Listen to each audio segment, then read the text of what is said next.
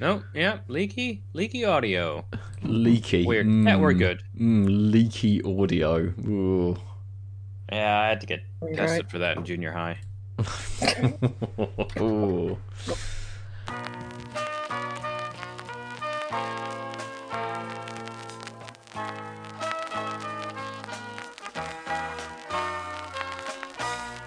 Everybody is a star. Uh,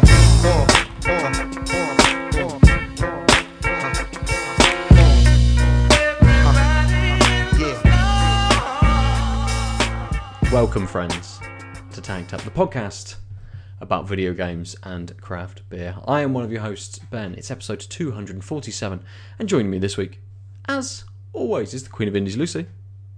Hello. Hi. And Hi. I, I, I'm gonna get rid of that nickname.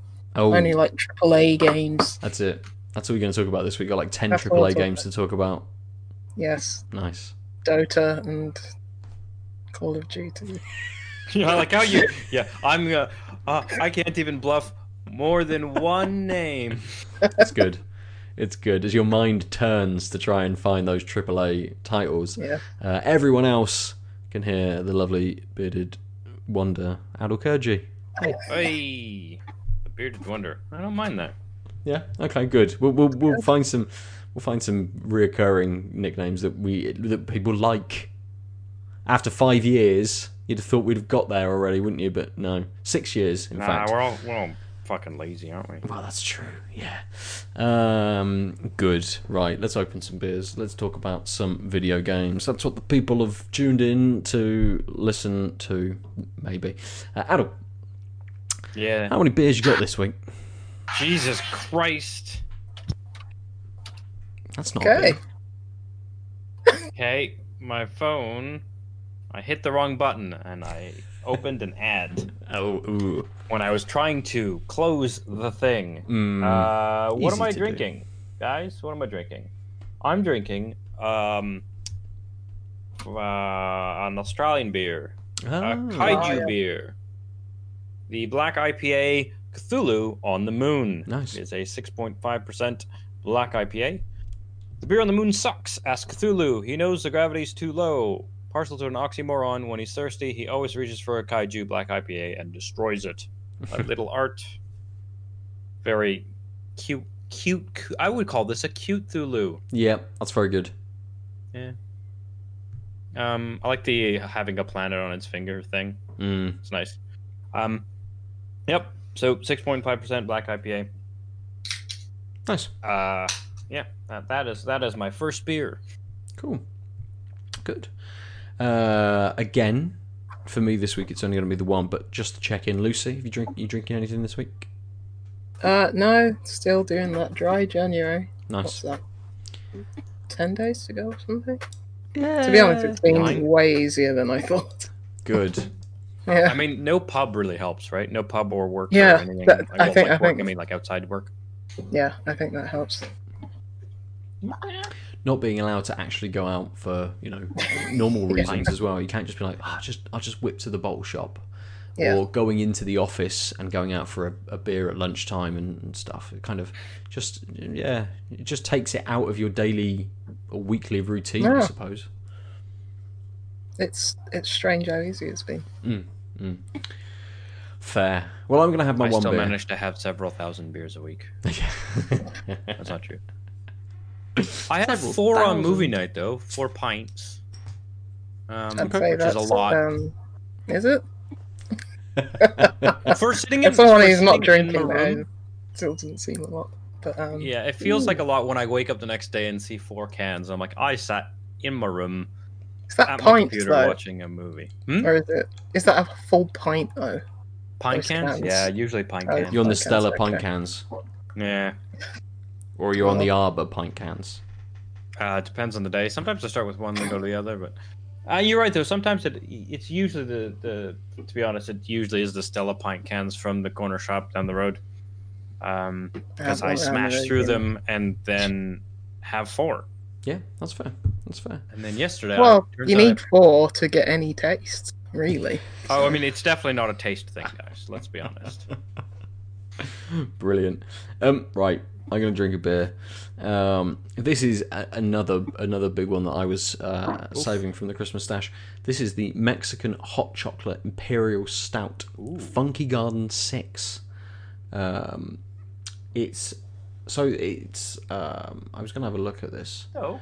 and see exactly where it was from. I think it's Polish, but it is. Uh, it says on here produced for Malt Garden, but then it Okay. has a uh, a different name, uh, Brauer Kazubski, which might be the brewer, or because it's all in uh, a different language.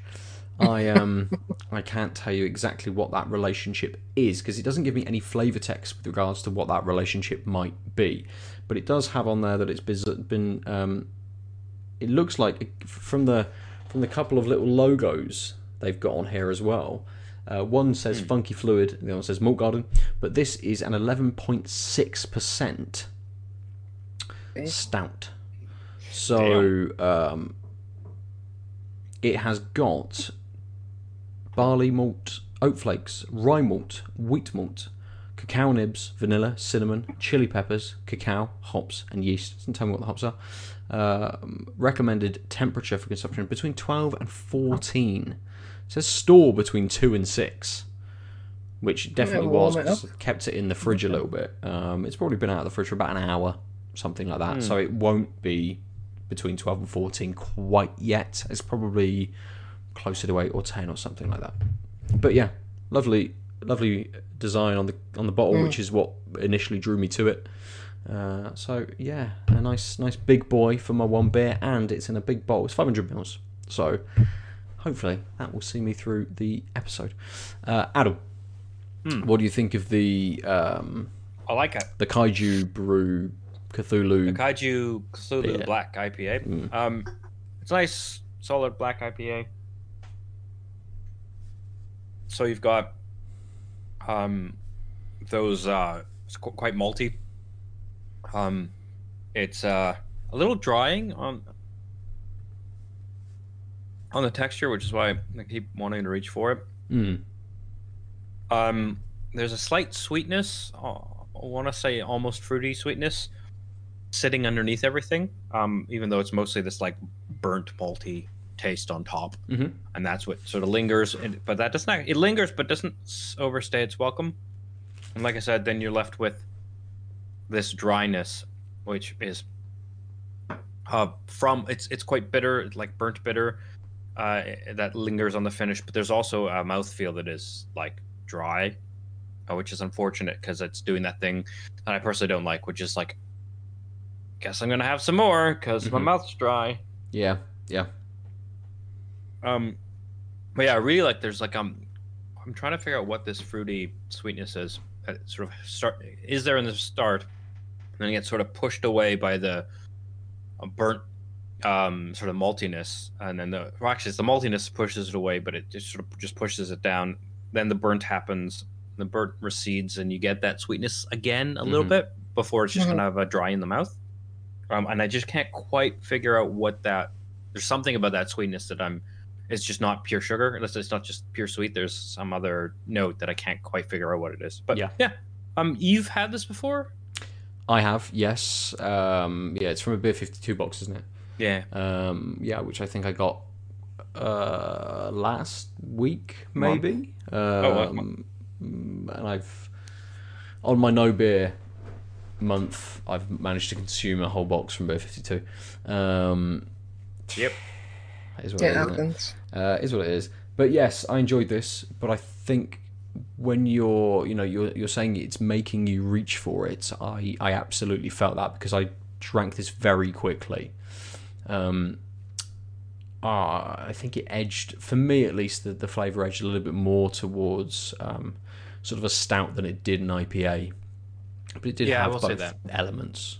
Yeah, yeah it definitely feels um, much more sort of a a maltier thing, uh, more stouty. But like I said, I think it's that that sweet fruity thing that's reminding me that it is an IPA, sort of a notion of. Yeah. But yeah, I mean, it's it's one of those things where um, you, you, you my usual complaint on black IPAs is like it's kind of just like colored black, but not a lot's happening. Yeah. Um, and this is the opposite, where it's like, okay, this is more black than IPA. Mm, mm, definitely. Yeah. Um, I, I feel like it edged that way when I um when I Was- it. I, I think it was one that I um I, I didn't really read the front of the can properly, and I just glimpsed that it said IPA, so I cracked it after Oh, no. just having an IPA. I'm like, Yeah. oh, it's it's a stout. No, and then I read the front. I'm like, no, it's a black IPA. Right, I get it now. Fine. I'll just follow it up with a stout afterwards if I have another beer. Um, Yeah. But yeah, cool. So, what was it called? Funky Garden Six, um, from Malt Garden or Brauer Kazubski, maybe. Um, I instantly hit by the nose as soon as I cracked the bottle, and it's big, big chocolate, chocolate and vanilla, getting a lot of it on that nose, as you would expect. It's you know, completely black. It's got a little bit of a brown hair, but it doesn't lace the glass a huge amount. But it's got a very lovely. It's a really nice nose. Maybe I I think it said uh, it had some cinnamon in as well. Yes, it did. But um, I'm not picking much of that up. There's definitely something else, and whether it's the chili, whether it's the cinnamon, uh, there's something in the nose as well, just pulling away from that slightly sweeter, chocolatey um, smell that I get.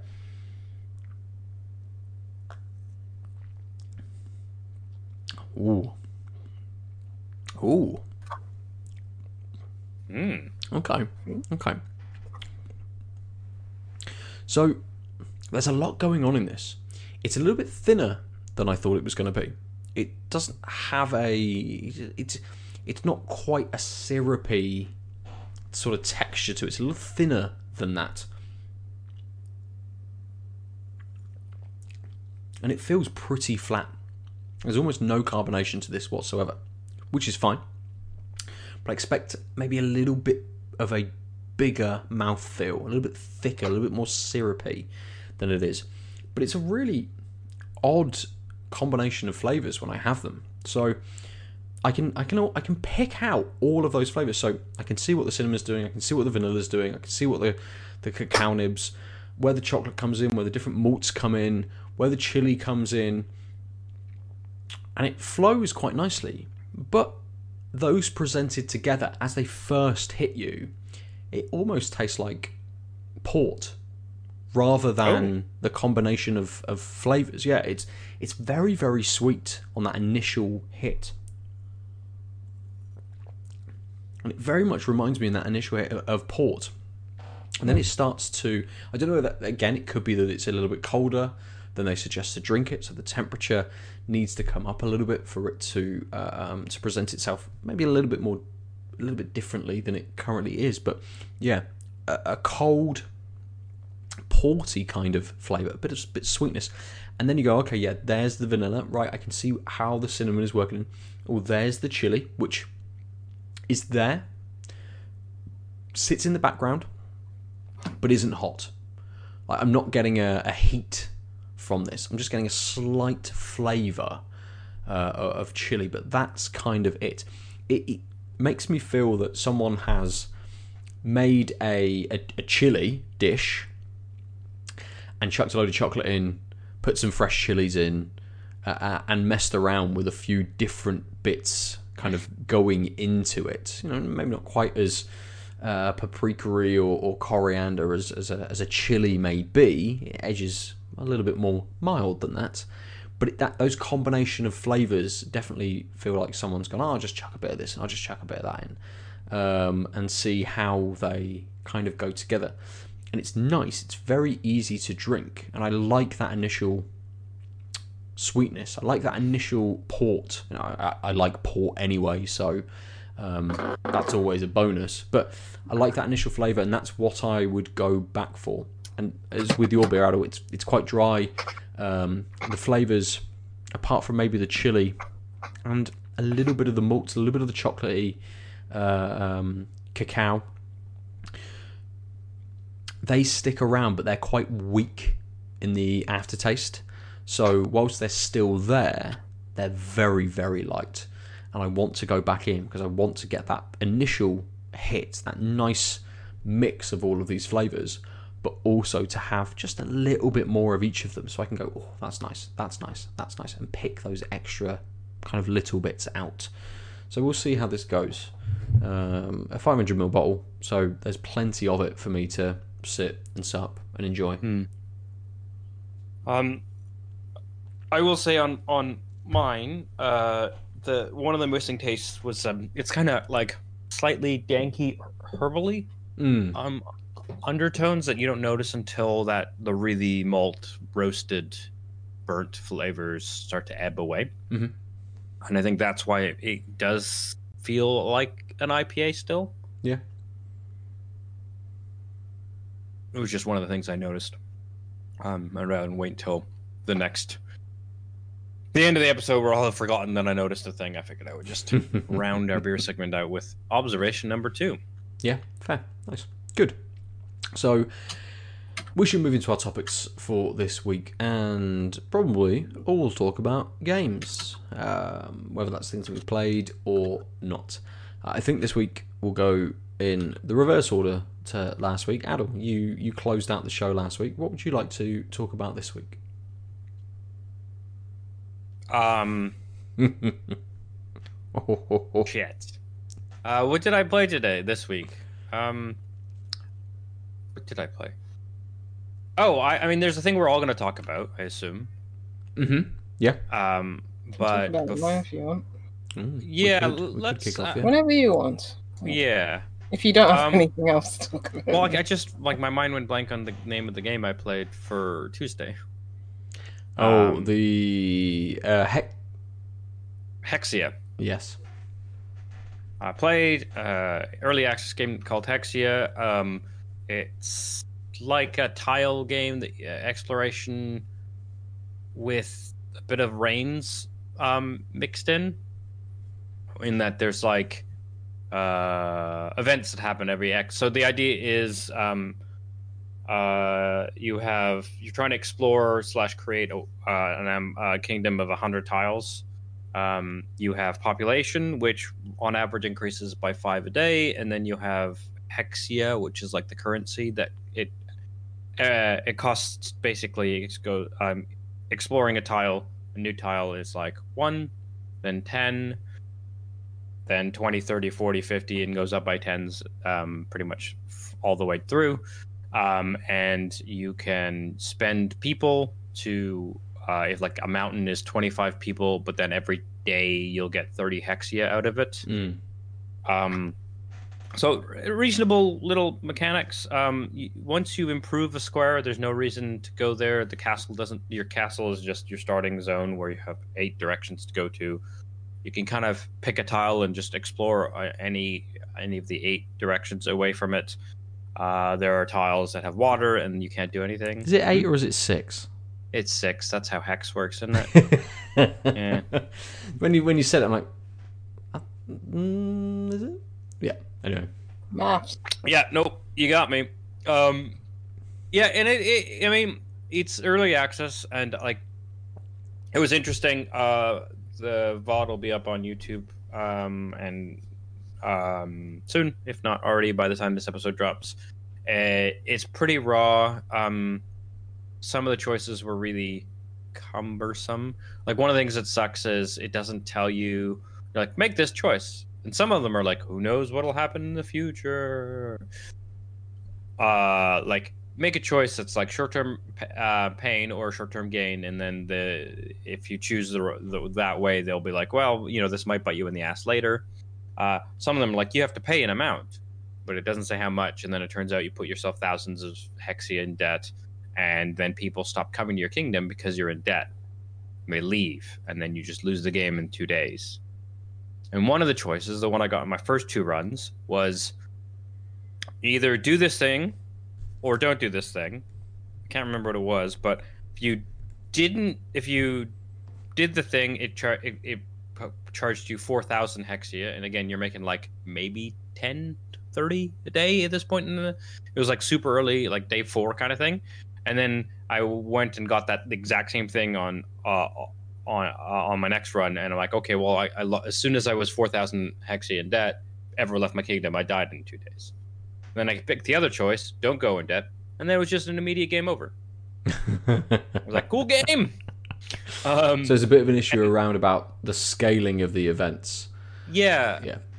and I mean, if it is random, you know, that might just be a bad run. But again, not knowing. So then, but then, like, it's a weird game mechanic to be like. like I like the idea of, you, you know, you don't know. But when it's a smaller pool of things and it's like really harsh, like you, one of the choices you just lose. It's like, okay, well, Mm. now that I know that, every time I see this, I'm just gonna be, I'm gonna go four thousand in debt, or It's- I'm going to lose. Oh, it's a life lesson. You can't escape capitalism. yeah. I mean, but the problem is, like, it seemed very clear that when you're in debt, you stop growing people. So then it's like, okay, well, if I don't have four thousand to spend, I might as well just quit when I get this to- this choice, because I'm either going to lose in two turns or what I'm you need lose to right now. do is just take out a bunch of loans and Credit card. from your rich father.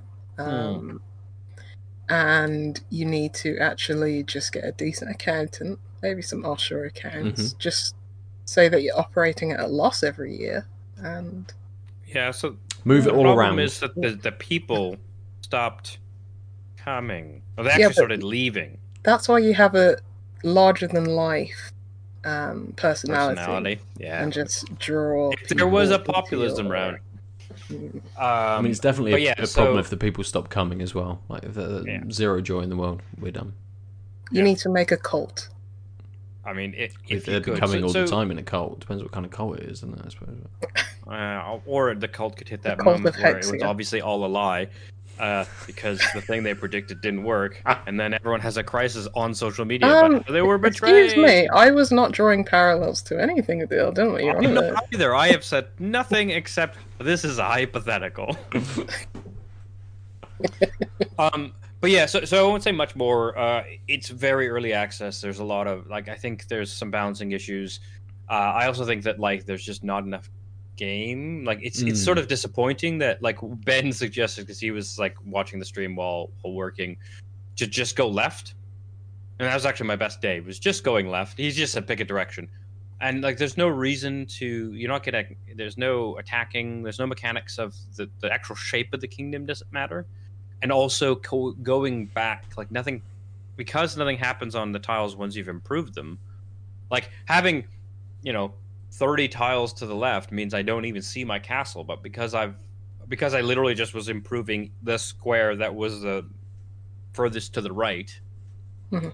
i.e., the closest to the castle, and that was just the way I improved things. It was like, cool. Now that once I'm done with this, it's done. Wa- wash my hands of it, and it just kind of sucks because it's an interesting set of mechanics, but they just don't quite get there. Yeah, and it, it happens with a lot of city builders and 4X games, in that you find a tile or you find a, a building, and you upgrade it, and that's it. You don't do anything else with that. Hmm. You just move on from it. You might get another one if you need more of that type of currency or thing, and then upgrade that one, and then just keep moving on, type of hmm. thing. And it's definitely a flaw in that genre.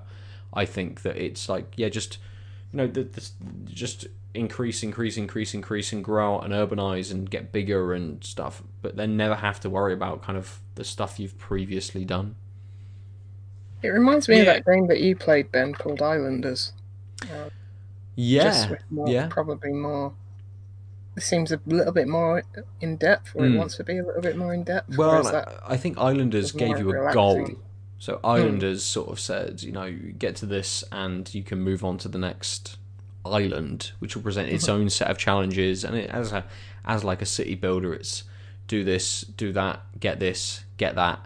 How do you optimize the map uh, as best as possible?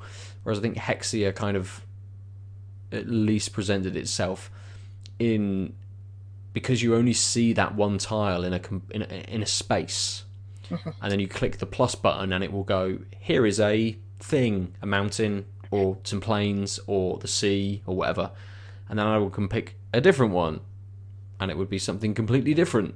And it, it you know, it didn't seem like there were mountain ranges, or here was the sea. You know, like here is a map, and you're uncovering different bits on that map, and then you can optimize what you're doing a little bit better. You know, linking farms together or doing that sort of thing. And as he said, the run that he just went in one direction rather than trying to uncover around the city kind of pulls it away a little bit from that Yeah. um, city builder sort of uh, genre. And it, uh, again, as you said, and as we talked about, as we mentioned on the on the stream, takes it more into like that reigns kind of area where you're like, what's next? Cool, deal with that. What's next? Cool, deal with that. And and then the events pop up. What's next? Cool, deal with that. And and, it, and it's just making those decisions and waiting to to upgrade essentially. So I think again, as as, as we kind of talked about with Wonder Woman, there is something good there. That just needs a little bit more refinement Right. to make it, you know, something a bit more stand out than it currently Is is. there a new Wonder Woman film out? Or There, well, there is, mate. Yeah, Yeah. don't bother. Yeah. I haven't seen the first one. Wouldn't Okay, have well, known. definitely don't bother then. Uh, I mean, if you're if you're gonna it the bother, second bother with the first one. Is this the second film? Yes, yeah. Isn't Chris Pine in those films? Chris Or, or the first one? Whatever. I Yeah. can't stand him, He's, so he's I'm actually in both in a way that if you had seen the first one, you'd be like, "Huh, that's weird." Mild spoiler. Uh, His I mean- face offends me, so I'm not going to watch oh, it. really? Ooh, okay. Yeah. Fair Um, enough. Yeah. The uh, yeah, the last thing I'll say about uh, Hexia is um, oh man, now I'm just thinking hit Chris Pine in a pine box, and there's a joke there. Um, uh, what the hell was I gonna say? So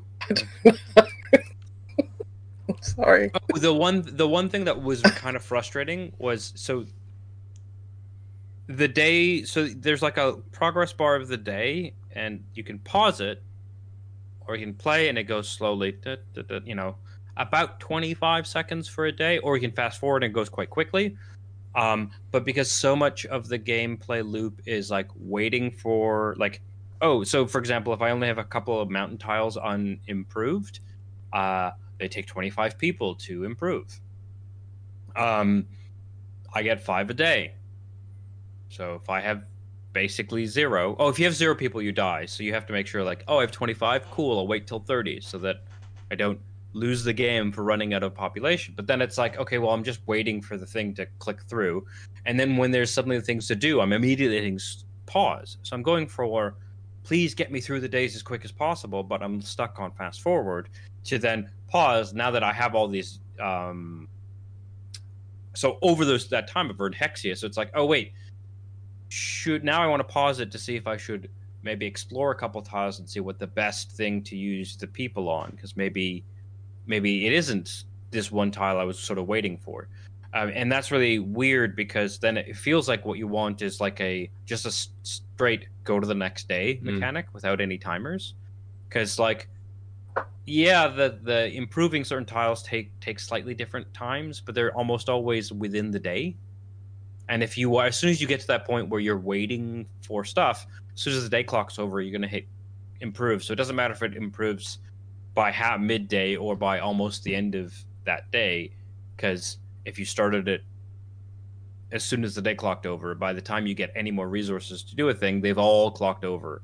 So it, it just feels like again unbalanced and like they had the idea of doing a bunch or like maybe there's a reason but right now there's no, because you don't don't do anything with tiles afterwards and there's nothing nothing to observe there's no reason for me to sit and wait for the day to pass Yes. and i, I and i can't even skip the day i have to Huh. just fast forward and watch the progress bar go at a reasonable rate but it's also like actually i'm now at a point where I really just want to upgrade this thing, and, and it's 25, so I need to wait five days. Can I just click next day, next day, next day, next day, or even next day, pause, next day, pause? And so that was. It's weird that the once I got into the loop, I was getting like stymied by the time progression mechanic that they chose. So Mm. that was just the last thing. And again, maybe it's because they plan on having more things happen. Yeah. And so you want like if, if someone attacks, right, you you don't want to skip half the day of dealing with that, for example. But there's no sort of all the events that happen are these like pop up choice card things which pause the game. So like they they don't even Mhm. need that that that time passing mechanic. So, um, yeah. Uh, so that that's Hexia. Um, yeah, I, I'm gonna sort of keep tabs on it. I, I liked the idea, I like the art style. It's got some calming music. I there's a lot of lore behind it. They've clearly thought about the world and the world building um, is neat, but again, only in these sort of event cards is what I'm calling it, but like pop up choices, which just like literally appear above the game map. Um, yeah. Um, other than that, uh, I played a little Cyberpunk, but I'm I'm struggling because I've hit some really cool side quests that are like really in depth and make you think, and it's like, oh, this is good writing. Uh, I'm still have a couple broken quest lines. Uh, I don't mind just going on and playing it kind of like GTA, or like go find a quick battle fight. I think I etc. think this is what they call Stockholm syndrome. To be honest. Yeah. no, so so so basically, I'm pretty close to quitting, and I'm in Act Three, and it's like, do I just finish the game and walk away forever? Because I kind of want to know the end of the narrative, which is apparently the strongest part of the game.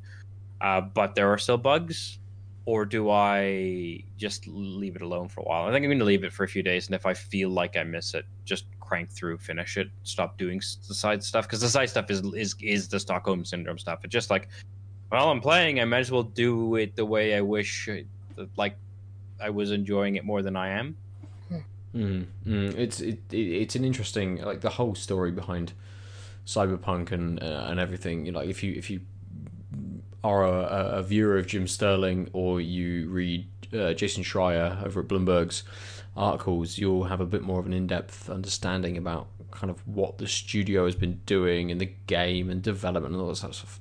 What I find interesting is that it had been hyped so much as like gaming's second coming that for some reason everyone had put so much stock into this being an experience like no one has ever had before. And we're almost in the same situation as like No Man's Sky, where Yeah. everyone has gone, But- "Oh but my that God, had, like, be uh, this."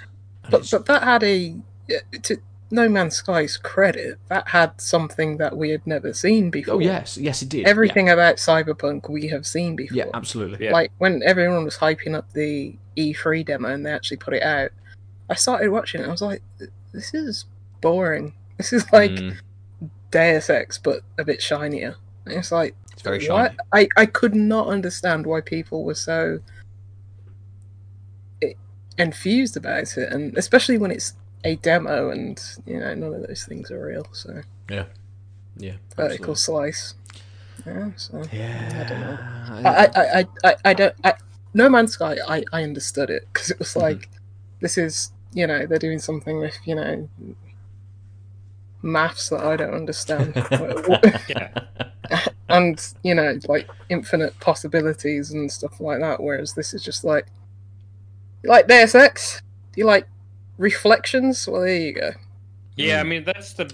I mean, Got it all is the pretty and it is cool lighting effects that in six months will be in all of the games. So Mhm. don't need to care about that. Like, like yes, this is the first like AAA game to do, and basically any game to do like high graphical fidelity and ray tracing. But like No, that's not it's what you hang your hang on. hat on. Control did that. Control did that. Was it Mm. fully ray Yeah. traced? Yeah. Oh, I didn't know that. Oh, okay. Well then, fuck that. Minecraft Also, is. reminded me. Uh, You know, remind, well, you reminded me that I should um, really take a look at Control because I, yeah, I ju- should just do that. Controls Yeah, Controls great and Remedy are excellent, but I can't remember whoever whoever published that game. Uh, five Five oh oh five, five oh five. Yeah. and just fucked up, completely fucked up the idea of the upgrade to next generation consoles and all of that sort of stuff. Mhm. Like, wait, wait, wait for it to be on sale. It, it was on have sale over Christmas, I think. Was it? For It like was, the, yeah. the, the the special edition for like sixteen quid or something. So Really? whoever paid like thirty quid to was. upgrade it is a sucker. Um, I, I, I don't know. but It's all those, I mean, all those wouldn't play it whales floating PC, around in the sea, mate. It's, it's a good game. it is good. Control, so yeah, yeah. It's fun. It has an awful map, Oh, that's not But- good. Um, awful, but uh, I'd say infuriating. Oof. yeah, which is awful and infuriating. Yes, yeah, yeah. Okay, I mean, there's there's Oh, the the gameplay is for fun. fuck's sake. Parts of parts of those parts of the uh, the maps and things like that maze and the the verticality of stuff is really good. yeah, the, the the whole tone of it, the Mm. the look of it, and yeah, uh, it's really good. It's- Well, the combat's fun. What have you done, Adam? What's going on? Uh, my Audacity had stopped at 24 seconds. Just gave up immediately, then, didn't it? Wasn't even playing about. It was just it's like, fine. eh. I'll just I'll just rip the audio from our video. Yeah, That's no problem. I mean, and maybe maybe. ooh. at least you notice now, rather than at the end. Yeah, it doesn't uh, matter. Don't worry about it. Don't uh, even start it up now. I'll just rip it from the video. yeah. Okay. Anyway, We haven't got my Uh, computer uh, fans going in the background to. Ruin that version of the audio. To be fair, so hey, Um, yeah, so actually, that brings me to the point that I was sort of discussed with Ben a little bit on the Discord last night, which is I kind of want. Uh, so one thing Cyberpunk did do was um, remind me that I do like these sort of. I like killing time, uh, just shooting things sometimes, Mm. and I'm looking for. So I think that's why I've spent that as many hours in Cyberpunk as I had. Um, and it's like, all right, but there are other games, and so I'm I'm currently think trying to think of, and that then got me thinking of, oh right, I like, you know what I like even more if I'm just going to generically shoot things is shooting generic things with my friends. Mm. Um, so I'm sort of looking for either another longer single player game where I can have some narrative, shoot some things, and not deal with broken garbage, uh, or try and see if Ben ever has time, um, slash anyone really, uh, to to to play some sort of like like we did with Battlefield, like we did a, a short on a short amount of time with Division Two, just like Mhm. carve out some space and just just shoot things. Yeah. Yeah. Why don't you play Doom? It's got a lot of shooty things in it. Doom Eternal. That's fair. Yeah. That's the only long single player shooty game I can think of. Well, so so I mean, I would put control in that type of Yeah, yeah, shoot yeah. things. Say, so this is what that I was like, oh well, maybe it's on Game Pass. Maybe I'll just play that. oh yes, yes it is. Is it on PC Game Pass?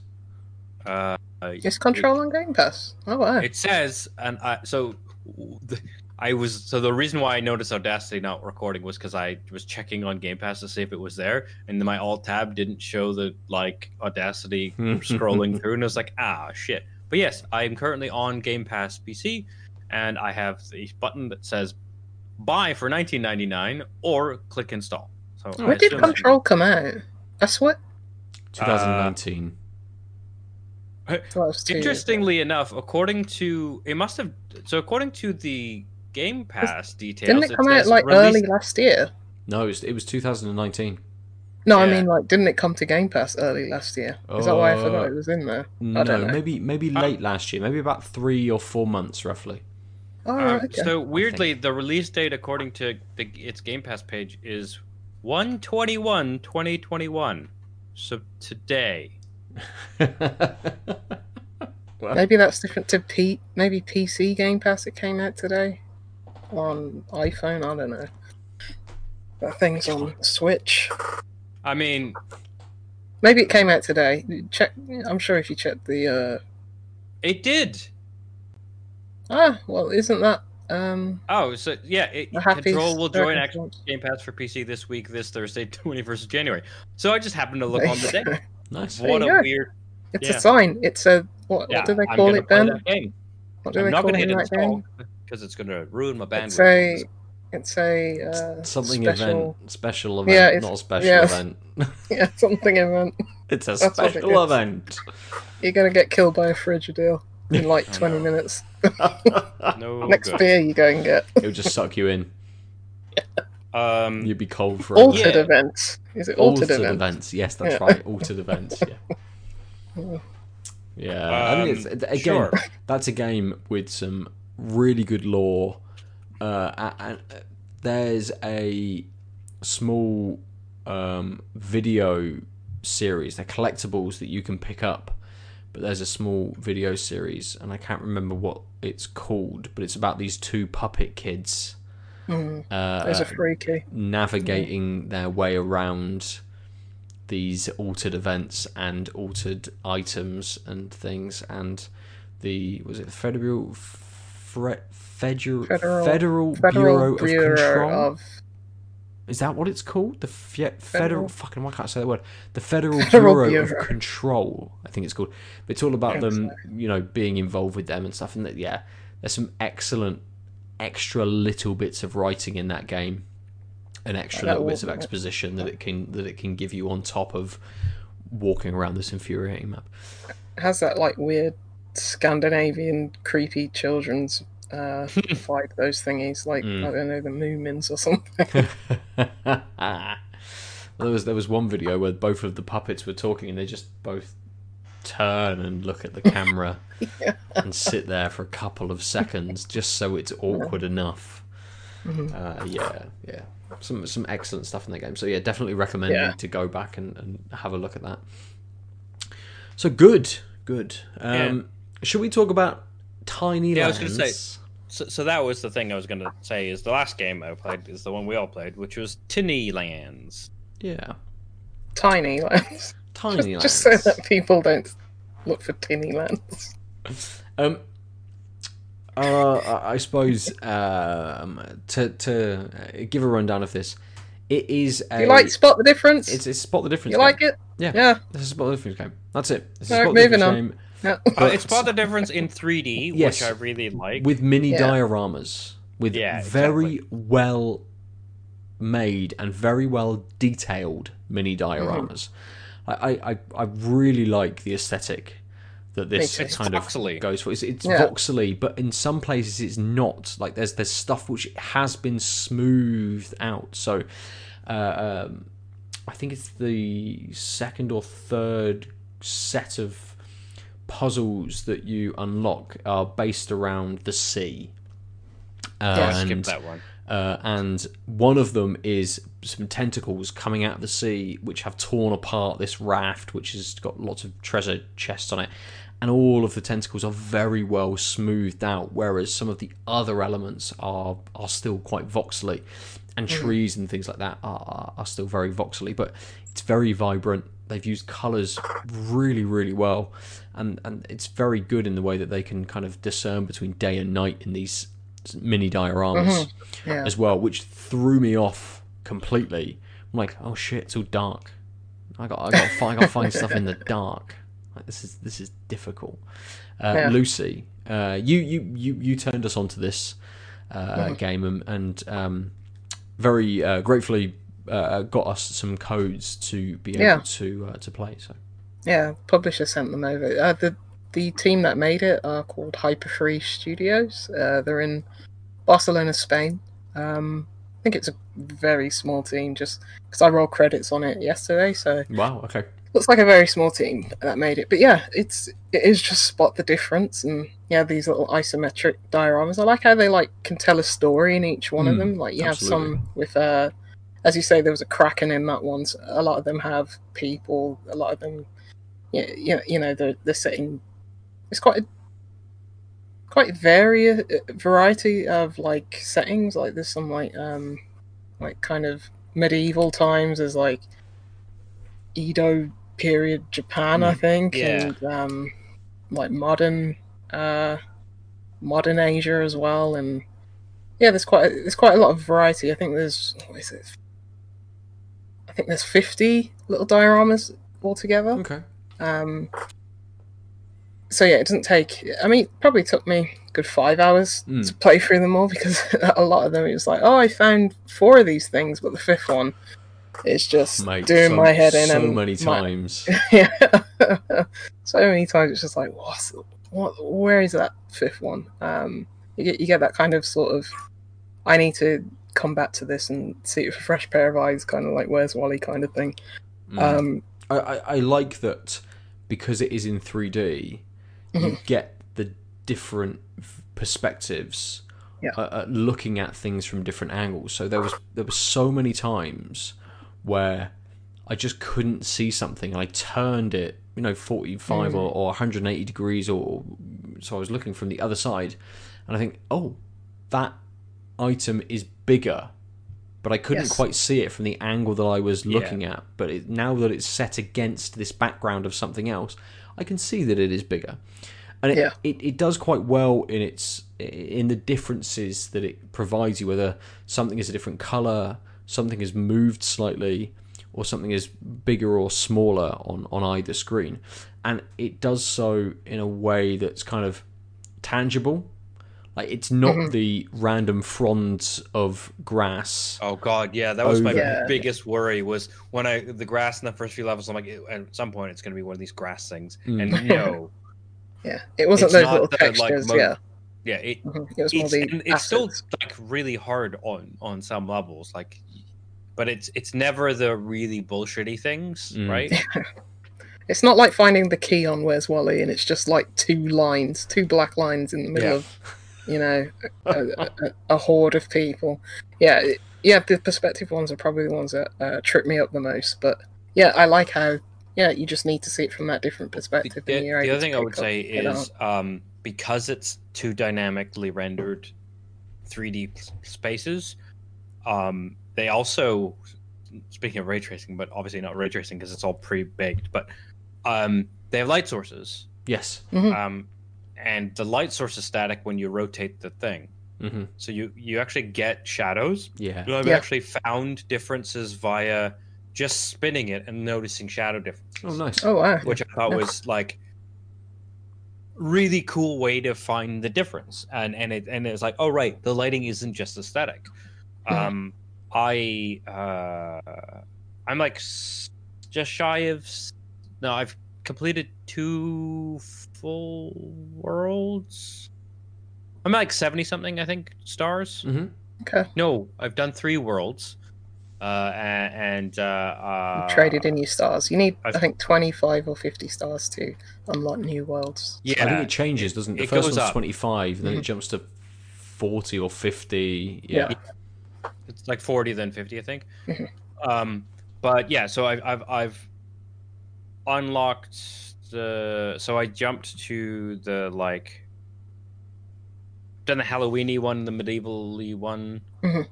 uh the starter one and i'm in the middle of the japanese Mhm. one Okay. uh and um i found it so interesting to see like my own personal mental exhaustion. Like I wasn't exhausted, but like at some point I just couldn't see differences. Like it was like Scream two, two or three. Like like and like uh, it's me. I'm a completionist, so uh I was like five stars, five stars, five stars, four stars. Can't see it. Oh, I like. I'm really enjoying this game. I'll jump to the next one, four stars again, and then it was like, uh, and then the next one was like two, and I was like, oh right, this is actually marking the fact that like my brain is slowing down. Like I just used up all my juice. Cl- shut it down. A couple hours later, bored, fired it up again. Found And, um, immediately like the ones I was like stuck on. It was like, oh, there's. I generally don't even remember what I had found previously. I'm just like click, click, click, click. Oh, there's five. Oh, there's five.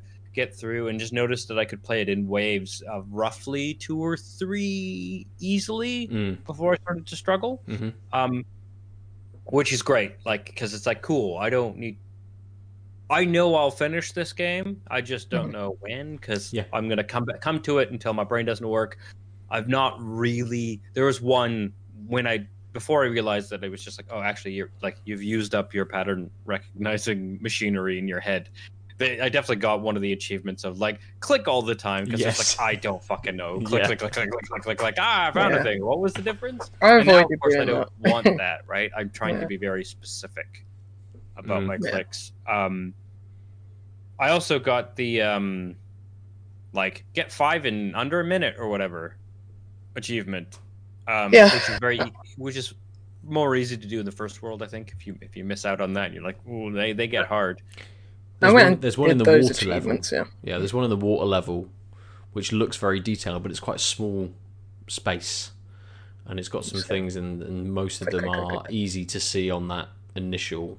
You don't even have to turn, like so. There there are opportunities to to go back and get things like those kind of achievements, but I think this very much this is a game that very much falls within. Uh, one of your categories from the end of the year, Lucy, cozy cup of tea game.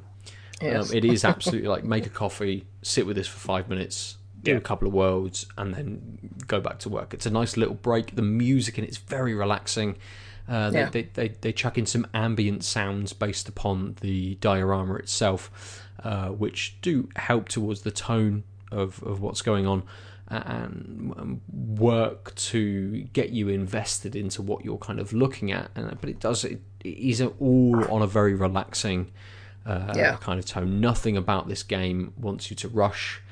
There's no like ticking clock. There's no timer. There's nothing Yeah. like that at all. It's just And yeah, hey, there's- here's a puzzle. Have a look. Yeah, Yeah. Just very like- relaxing. I liked that there is no leaderboard. There's no like, except for that achievement I found after afterwards of like madly clicking. There's no any. No, there's nothing. It's just match the things at the pace you want. Mm. Blah. Um, Yeah. One thing that uh, I, I did notice about my brain though, uh, while playing this game is, uh, and I'm not surprised given that I'm like an, uh, you know, I, I studied mathematical abstract structures uh, for many years. Uh, I so like certain properties I, I I can see really quickly and like if something's at a place you know spin it's fine. Uh I am absolutely garbage at scalar differences. Right. it's just a thing I can't notice. So when you were like oh yeah you know rotate it and you might see the difference like without fail I, if I'm on like three to five or four to five and, and struggling, by the time I realize it, it's like 90% of the time it's just a scalar difference that I, I just couldn't see. Like for some reason, like my brain just doesn't do well that way. And that was really interesting to like notice about myself.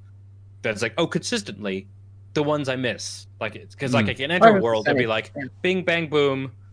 Uh, I really like not rotating it, not zooming in, and just trying to find as many as I can, and then doing a rotation. And it's like, cool, Yeah. found three or four, and then it's like, cool, and I'm gonna spend five minutes on the last two, and it's always a goddamn scalar thing, and It's it's, like, the I- was a little bit bigger, and yeah, and, and like, when you look fine. at it, it's like it's not it's not like it's not a mean game. It's not like oh yeah, it's like four fifths versus five fifths the size, right? Mhm. It, it's like th- it's the it's reasonable, noticeably but, bigger. Yeah, but I can I just do not see it, and it was so weird to just consistently. It, it's just obviously the case that I'm bad at scalar differences, and I didn't know that really about myself. well, we we've both had a discovery because yeah, I'm the same. It was nine times out of ten. That was the reason. It's Yeah. like, It, it, it's Oh. super interesting because I'm the opposite. well, you're They're- an architect. I mean, yeah, but and they're the, that makes sense. they're, they're the ones they're the ones that I picked up on first. I would think like I'd look at I'd look at something and be like, oh, that's bigger, uh, and just instantly be able to pick those ones out. I, I think for me it was the um, it was more the the color difference because I'm scanning so quickly across things. I'm not going look at this, look at this, look at this, look at this. I'm like scrolling through like and that's why I'm able to be like scroll through right that's bigger yep cool okay that's moved over here rather than it being there or it's turned the opposite way rather than being there and I think it was the color ones that were the were the, the, the slower part for me well, we know who the freak is.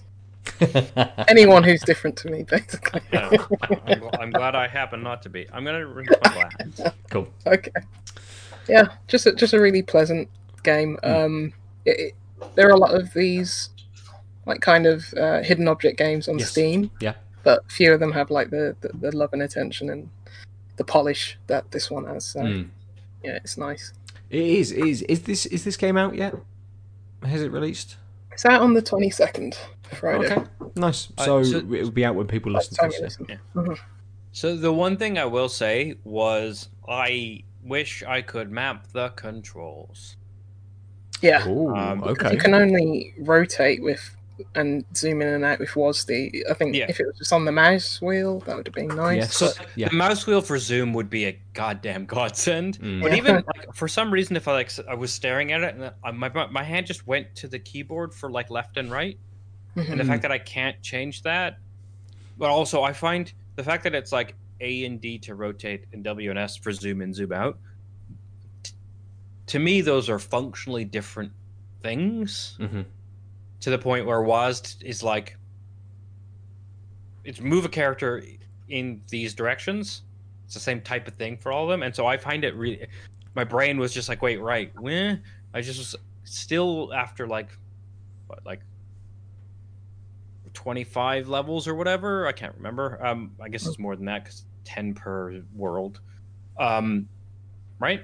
Yes. Yeah. Yeah. yeah um i I was still struggling with wait wh- what does what which one am, Really? am, I, am I trying to zoom or am I trying to go left right and by that I mean I know I want to zoom or I want to go left and right but am I doing AD or WS That's fair. I, I didn't find it that hard to I'm, grasp. I'm a broken person I, I, The, the I mean, in, i with with regard to maneuvering around the the dioramas, the, the the thing that I not disliked, but I would have liked a little bit more control over, was when you mm-hmm. do zoom in, you just zoom into the center, oh yeah and that you was can't thing you can't move around the diorama. So I can't zoom in on a corner to look at it.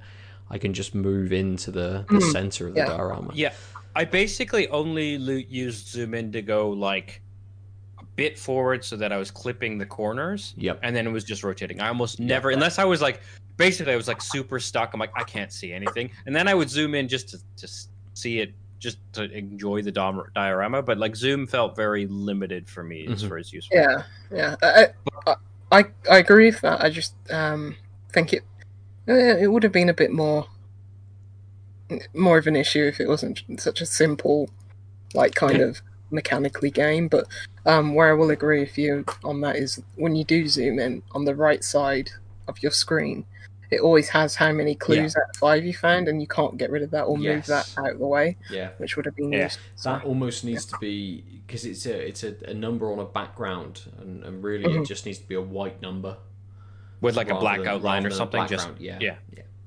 yeah. maybe that'll Um, get fixed in an update. I don't know. Hmm. Um, yeah.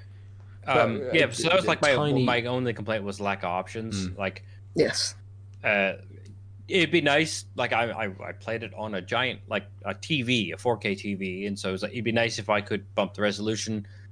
But mostly, I but functionally, I would much Mm. rather just be able to map the keys. Yeah, Yeah, for sure. Yeah, quality of life things. um, But like you'd that's expect that that's a anyway. for such a simple mechanical game. Like they, that's my excuse. Like, take that as a very big good sign. Yeah. Tiny lands, tiny nitpicks. Yes. Mm, good. Uh, let's round up tiny lands there then, and we've very nicely come around to an hour. So Adel, have you got a second beer this evening? I do. I You have um this one. Would you Okay. like to know about it? It is a 440 ml can from Electric Bear. Ooh, Oh. It's called 48 hours and counting. Oh, my, my camera's doing that thing. There we, mm, there we go. It is a vanilla imperial stout. Ooh. Sounds Love the can, like the like the abstract eclectic art. Uh, it has malted barley, oats, wheat, wheat, hops, yeast, vanilla pods, muscovado sugar, maltodextrin. Um, yeah, it is thirteen percent. nice. So the Ooh. proper imperial stout. Mhm. Cannot argue. No. Um, yep. Uh, I'm not used to this whole. Right, I'm the only one having two.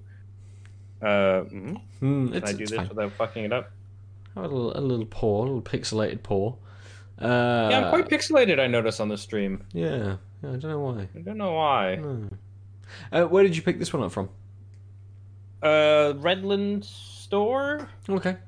I mentioned a few weeks ago that like I, I kept getting hit by their Instagram ads Algorithm? sponsorship. Started to follow them. Um, and they're real, they're closer than bottles and books. Sorry, I missed what you said. What? It worked. Ads yeah, yeah, it definitely worked. Yeah, I mean, but all I needed to know was, oh, there's a store that's closer to me than the current bottle shops I know that do craft beer, and it was like, cool. Uh, I'm actually quite found it surprised. anyway. Yeah, it's just a wall in in the very kind of a small convenience store, and they just clearly carry craft beer. Nice. Um, so I like so this is nice dark stout, dark head. You know, this chocolatey brown That's good. um head. Uh ooh. Such a nice smell. So you do get the- you can smell that sugar and whatever that sugar additive was. Uh, it gives a backbone to the nose. Um, but you get you can tell it's not fake vanilla. Mm. Um, and, you, and there's just these roasted, slightly roasted um, malty notes. It's a very nice, so, it's quite not weak, hmm, not strong, but not weak. Not an in your face nose. Yeah. Yeah. but with a lot going on. In your face nose, a dill. not an in your face nose. It's like a nose that's been removed. The only type of not in your face nose. Sorry. Uh, I saw Ben smirking, and I was like, "Why? Oh, I said a dumb thing." Um, I, I try not to comment so I don't derail it too much. Yeah, it turns just out I- chuckle to myself. if anyone is good at derailing, it's me. I'll take any sort of smidgen of a notion of a derailment and run with it. Wow. Okay, so that tastes like a thirteen percent beer. It's quite Okay. boozy tasting. Mm. Um, I like the last beer is six point five percent. This is sweet. It's it's a nice imperial stout. It tastes almost. So I will say it's almost sickly sweet Mm. like the stouty bits are doing the the malty, sweet, strong, strong like bear imperial stout thing well. Um, but I think the added sugars aren't helping. Like like it's also it's so alcohol strong that like it's going to taste sweet no matter what. Yeah.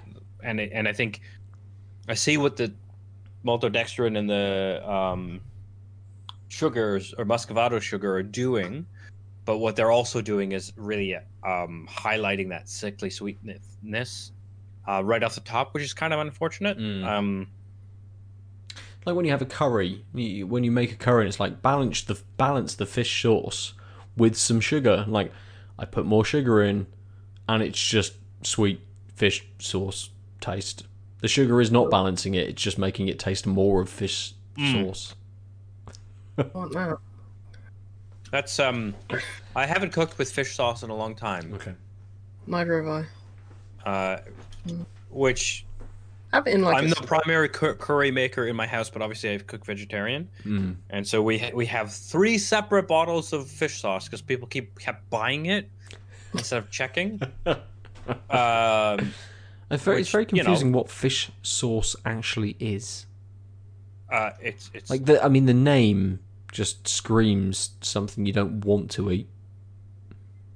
I don't know. I really like it. I think it gives. I like fish, fish sauce sauce, is great. it- Fish sauce it's is a great, Really, but give it that umami. it's flavour. fish. yeah, I was gonna say it's a, the Sauce. closest way to umami you can Mm. get. Really, I mean, so that's actually why I buy like sheets of nori and like cut them up and put them in like, especially for soups. Yeah. I find to make like a uh, like an Asian broth ramen type thing actually taste a little have more depth. It's like one of the easier ways. Hmm. Um, It's a Uh, condiment made from fish or krill that have been coated in salt and fermented up to two years.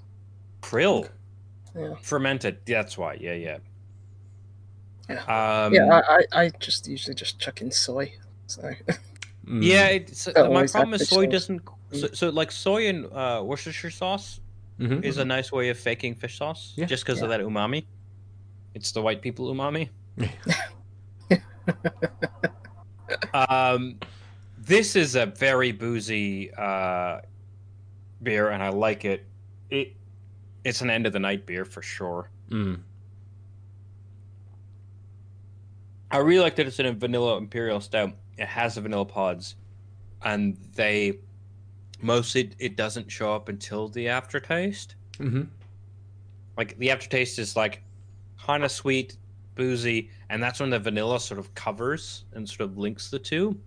But the actual initial taste is kind of a little uh, malty, slightly roasted, but actually way less. I think because I had the Cthulhu on the moon. Yeah. So it makes the whole thing quite smooth. But like I said, it's that booziness is not being hidden. And I think because it's vanilla and sweet and boozy, and there's nothing else going on, like the actual, I was expecting a little more roasted coffee, toffee sort of, maybe chocolatey notes, and they're not there. It's quite a like more reserved maltiness, um, and I think that's why I'm I'm really noticing it's like sweet booze, Mm. Sweet booze, um, That's which isn't bad. It just wasn't what I was expecting, and I think if there were more roasted notes, it would be a little more fuller, and you wouldn't. I might not notice as much that like sweetness. It's just there's not because there's not a lot of other things competing with the taste. You're just like, oh yeah, but again, end of the night, sweet booze isn't a bad thing. Yeah, absolutely. Good.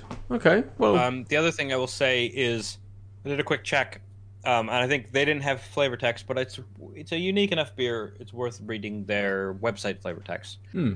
This massive imperial stout was a labor of love and worth all the hard work. Rather than the usual brew day, this brew was a two-day-long brew day that involved mashing in and digging out several times to achieve a very small amount of wort that was very high in fermentable sugars. We then fermented it using two different yeast strains to produce this 13% imperial stout.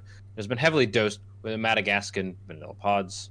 The result is a delicious, sweet and roasty, big boozy bad boy of a stout. Um, so the only thing I would say against that is, uh, sweet and roasty. Roasty's way less than sweet. mm, okay. But I was I thought it was interesting. Like that's why it's called 48 hours and counting because they took a two day long brew day. Mm. Nice. Nice. I haven't had a beer from Electric Bear for ages. No, same, yeah. Yeah, and so I mean that's so that was actually why why I was really excited when I walked into Redmond stores. It was like, oh, half this wall is stuff I can get between the places I usually go, but uh, well, maybe more than half. But like, but some of this is like, oh, I haven't seen these brewers in a while. Mm. Great, now I know that like, and again, like, because it's just a wall. It's kind of like most. I spent, and probably an aggravating for the shopkeep, five minutes just like trying to mentally catalog the brewers that Yeah. like like you have five of them so so then he's like can i help at all i'm like nope as i'm staring at the wall intently being like and then i was like okay which electric and after that i was like okay now which electric bear do i want okay now which and so it's like and then like had had four or five beers put them on the counter he's like cool i'm like i'm not done yet and i was like oh it must be the worst but also i'm spending money so it's probably Yeah. fine but at least, like at least you didn't go up with. You, you stood there for 20 minutes and then just went up for one with one can. We're like this one, please. No, so like uh I basically bought six or seven beers in the last few episodes I've been like slowly doling them out. Yeah. Um this is the last of that haul, Okay. the pre-Christmas haul. Um but Mm. like all my Christmas beers bar one I think was from that shopping trip. Like Mm. their Christmas special, end of the year special. Yeah. Whatever you want to call it. But yeah. Um Yeah, so I think uh my next beer trip will be there and then I'll probably try and like pop between um bottles and books and there. The one thing is they're not not super cheap there. Mm, Um, mhm. It's regular prices with good selection. So and it's also the pandemic, so it's like yeah, that makes sense. But, yeah. um, yeah. Fair. Nice. Yeah. Anyway, um, so uh, yeah, I'm really digging this electric bear. Also, it it's just I like electric bear.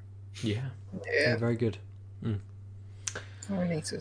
Well, I don't know how I'm going to seek them out, but maybe one day when I, I mean- actually, when I actually go to a beer shop. Yes, Hmm. I think um, again, yes. Electric Bear maybe have a web presence. Can you buy direct from them? Possibly. Lots of brewers have, you know, out of necessity, have had to produce websites and, and online shops in the last year, um, just to help get more sales out. Really, so you may be able to find something direct from them if you were to uh, to take a look. Uh, so uh, jumping back into uh, into games, um, as well as Tiny Lands, I've only ever played. I've only played one more game this week, and I've spent quite a lot of time with Shadow of the Tomb Raider. Oh, nice. I've got no idea how far through I am. Uh, I don't know the scope or how big this is. Through a couple of conversations I've had with people, uh, like Dave on the Discord channel and, and stuff, he's saying it was a little bit bigger, a little bit bloated. Uh, Lucy, you mentioned you preferred Rise to Rise- Rise Shadow. to- I mean, Rise, was Rise was excellent. Um, yeah, that was my favorite game in 2015. but I'm, I'm, I'm really enjoying it. Yeah, Uh, it's good. yeah. It's good. yeah. It's got it got a bad rap, and I don't know why. Yeah, Um, and I, I it's it's it's odd because it. I mean, it does the same sorts of things. Um, the combat is maybe turned down a notch, so you're not getting as many encounters, which is fine with me because I'm getting to explore tombs. I'm doing a lot more platformy kind of stuff. I'm exploring and navigating through the world. Great. That is sort of what I want from from Tomb Raider. Um, they did a little bit towards the start of Shadow where you have a mission as uh, like Rambo. kid Lara. Not quite. You can go Rambo. There is a moment you can go Rambo, yes, where you put mud on your face and hide within a wall. Like it's not quite full Arnie in Predator. Predator, Yeah. um, but yeah. Uh, but there, there's a mission where you're uh, young Lara moving around the Croft mansion, and it, it, it instantly made me think about you know Tomb Raider two and, and, and being in you know keeping the butler in the fucking fridge and locking Yes. it in and moving around the, the the manor and stuff. And they do it in a very good way in that you are I don't know maybe eight or ten year old Lara, and most of the stuff you're doing is on the ridiculously expensive rich person jungle gym uh, and play area that she has to play on. But that was fun. It was good to experience that and see that kind of thing. Uh, and then she tries to scale the manor, and I'm like, well, this is like just a child with with zero fear. This is absolutely what a child would do completely. Uh, I've I've watched my own child just walk up to the top of something, and go, I'll just dive down this head first. Why not? Uh, remember my youth as well of of climbing up trees and just being like, oh shit, how high is this? Um, yeah, it, you know, it, it screamed uh, a young woman, a young girl who you know wasn't wasn't really afraid of anything. Um, lot a lot of privilege in that sort of uh, you know feeling that she had and the world that she grew up in and stuff. But that plays very well into um, the the new sort of setting for Shadow.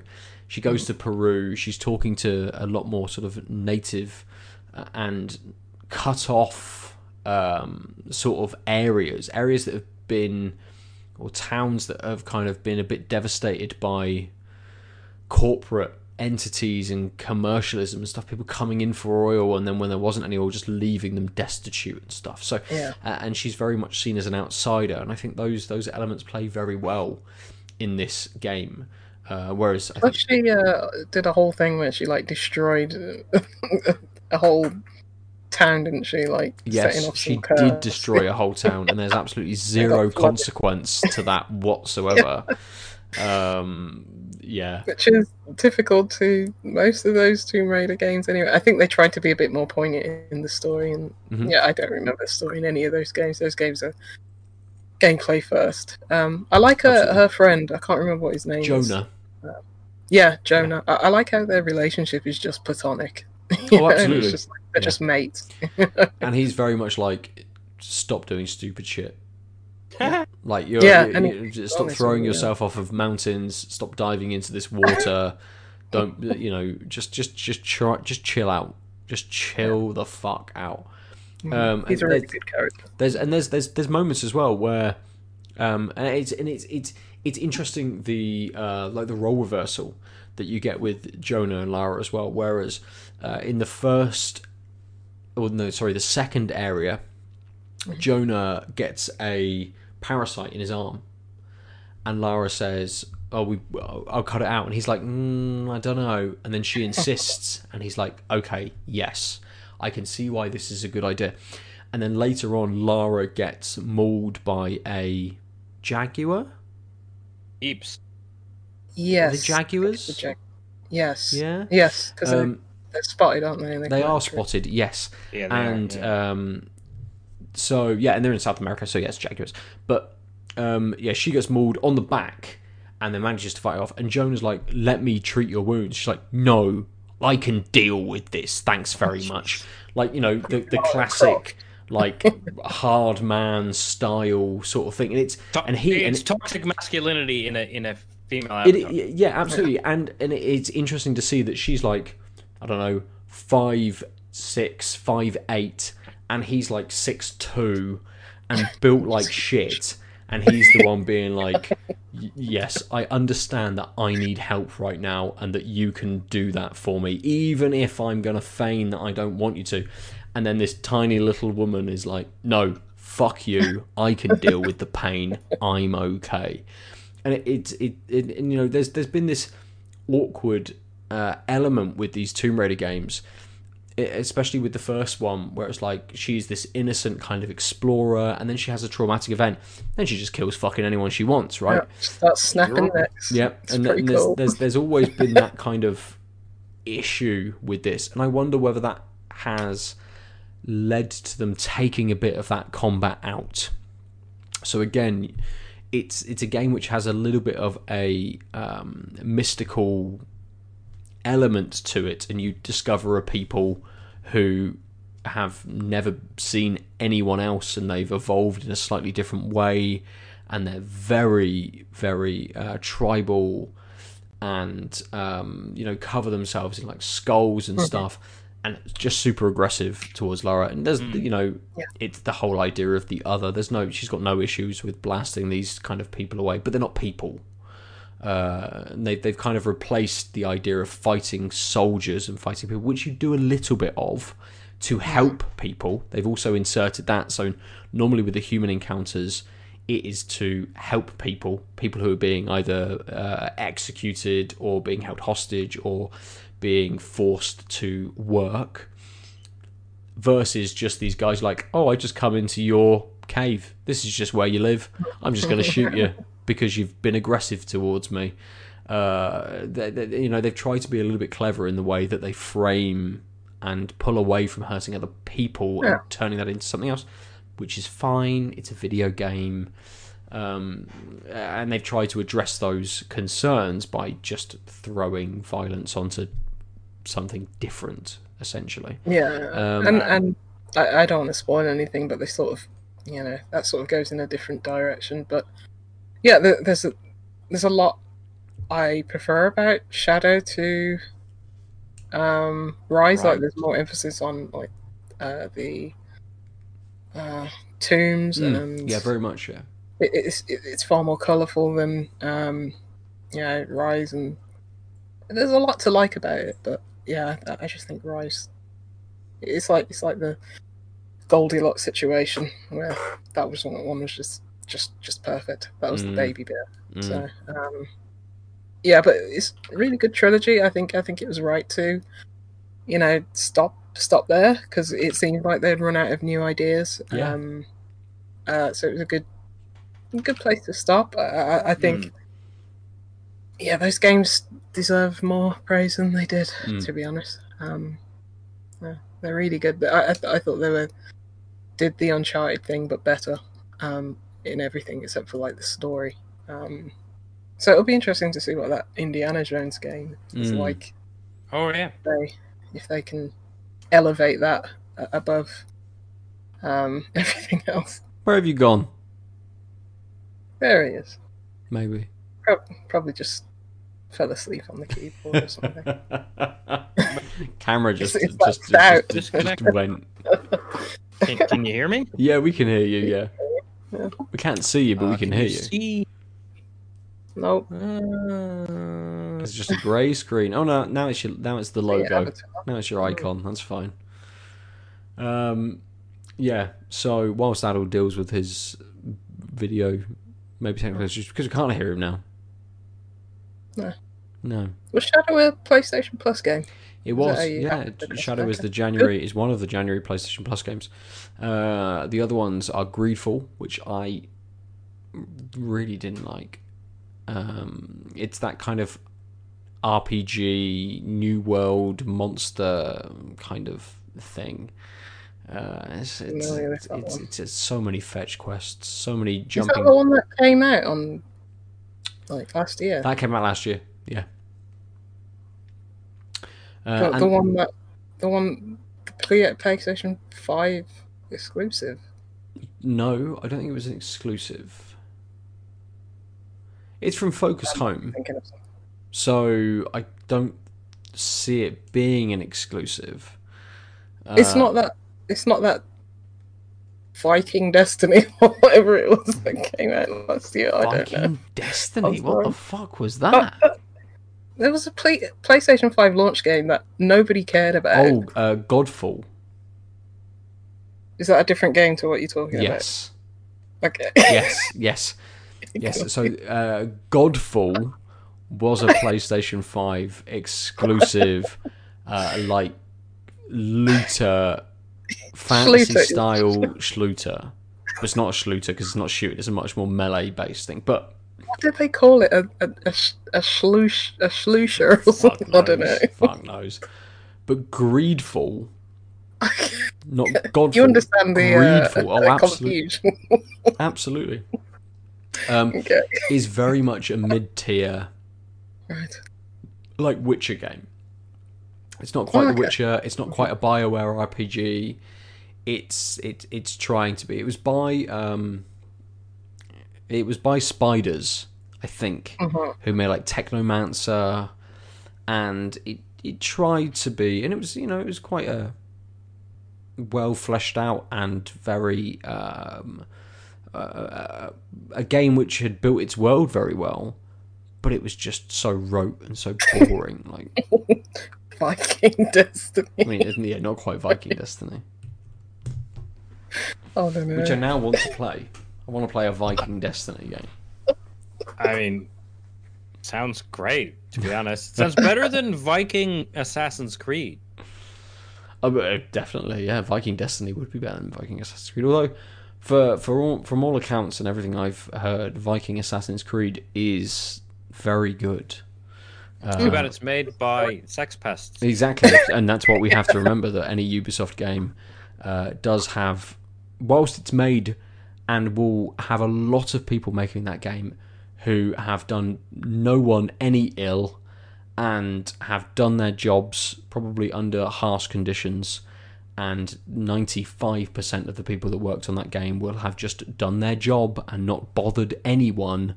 5% of Ubisoft, and that is towards the top end of that company, are cunts. So, towards yeah the the other thing is um the way i mean one of the reasons why crunch exists is because basically uh it's a wind up hire people wind down fire people industry. And i Mm. think that's a thing that like so many people say yeah but what about the devs who are just doing the thing? You can't boycott a game? Like so many people with their blood sweat and tears. Uh two things. Uh they got paid salaries Mhm. so th- they're not getting stock options. They're not getting anything based on sales yes that means ubisoft might not get if you boycott a ga- game or a company they Might might not be able to rehire these people. But if your argument is we shouldn't do anything that might jeopardize a job then fuck you because you are being so needlessly um obtrusive to how that thing actually works. But also then we should just allow anyone to exploit anyone because if if we don't do anything about the exploiters then we can make sure the person be exploited won't lose their job exactly. Any No. any any job is good, right? It doesn't matter. Any job is good. But- it's yeah irrelevant. but the, like, the flip side is the fact that like most people who work on uh, assassin's creed Valhalla or whatever it's called um, will be fired and then they'll be rehired on the next project if ubisoft can't doesn't make money then they go to a different company and get hired because that's how broken the industry is but that also means that the mobility that they everyone has to struggle with and that sucks is also why you really don't have to worry about this argument, right? But I mean, but, but it's also like so. My my my kind of two cents into that is yes, don't buy Ubisoft games, and yes, people might get fired, but I would hope that we would get then smaller projects and smaller teams coming out of the ashes of that sort of thing, and that is, that is a hard thing to do. People need money behind them to think that they they can go out for themselves. But they can you know there's there's other jobs with other companies that work better. And if we're calling out these shitty practices and these shitty companies then other ones will take note and take stock mm-hmm. of this hopefully and treat people better and bring people into their their midst um, yeah, and uh, at the same time, like if you want to buy and play a Ubisoft game, just do it.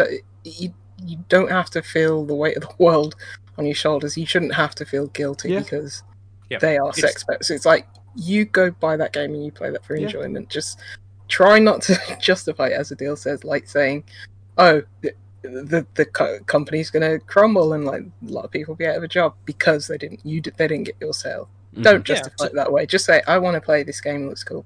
Done. Yeah. So, for example, I I could have um, returned or got my um, the person who bought me Cyberpunk to return it, and I thought about it because they were they did bads, and honestly, I think if uh, part of it was like I'm curious, and from the out of lives perspective, it'd be interesting to have someone to, to look at it, and I don't, and some of that's rationalization because I was still pretty pumped about the game, like. I had a weird ethical back and forth, even though I wasn't even spending my own money, right? Like, uh, ultimately, I chose to take the game, I chose to play the game, and it, it was bad practices and it, towards the consumer and the, the the actual people, developers, etc. And it probably wasn't worth that.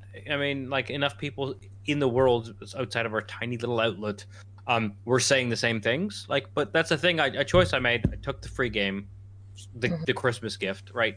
And I'm saying this because that was a thing, as Lucy said. I kind of just wanted to play the game, and this was Yeah. a way to roll it out in my world. And um, You alone are not responsible for changing a you know multi-billion. I mean, I, I will push back a Company. little bit in that that's how if you say that we never get boycotts. oh, oh I, no, I agree that if there was several people doing this, if Yeah. you know like. It, it might make a drop in the ocean, but a lot of the people who buy these games don't even know what a Ubisoft is. Mm. So yeah, I think I think that's the big thing. hard. We're never gonna have like boycotts aren't the right way. The way things stand with the way um, games media exists, and the average gamer isn't a games media consumer, yes and Mhm. so Yep. we'll never get a boycott to work until we get the actual message out there. And I think amplifying the message of these people are That's doing right, this okay, thing yeah. is so important. And this is why I'm I'm on Jim Sterling's side, where like the complicit complicity of the games media to just gush over the next Ubisoft. Like, Yeah. I also had a moment where it's like, oh man, Watch Dogs Two sounds like my kind of jam, or three or whatever, Mm. Legion. Why don't they just have numbers? Watch Dogs Britain yeah, Assassin's Brexit Creed edition. Britain. Um, what else and did they I heard the crew positive. Britain Yeah, that'd be the next one I- I heard a Star really, really Wars, positive. Britain Hey. Uh, yeah, not not not Europe anymore. We're a separate thing. Um, but uh, yeah, Ubisoft's like fuck. Now how? Now we need to have a different European location because England doesn't count. Um, but like the Besties, which is a podcast I really enjoy by like Polygon people slash Mhm. McElroy's because they're not technically Polygon people. Um, and they all were like saying really cool things about Watch Dogs Legion, and that would there was this moment where I was like, "Ah, maybe I do want to play that. Maybe we can get a review code. And then like, J- Ben and I had this conversation of like, we can ask where it might be too small, but also, and then I, after that conversation I was like, shit, if we get it, I'm not sure I want it because it was this like very zeitgeisty, knee jerk. Oh, it might be Mhm. really fun, and I could then just slag them and it'll be okay. But actually, what I really want to do is play this game. But also, Yeah. the reason why I didn't buy it or didn't seek it out is because I already made the decision not to play the game. Mm. And we're constantly going back and forth on these things, and you'll even out at different points at different times, and that's fine. And like I think it's okay to be like, ah, shit, I bought this game and now I now I kind of wish I didn't. That's fine. I think it's way more important that people let themselves go through those things and also talk to their friends who are gamers about like this. Yeah, and Stuff. I, I, no, I think it's got to come as well. You know, not necessarily. I, not necessarily from games media, but from the sort of the Twitch streamers, the YouTubers, who Yeah, I think they'll they'll they'll.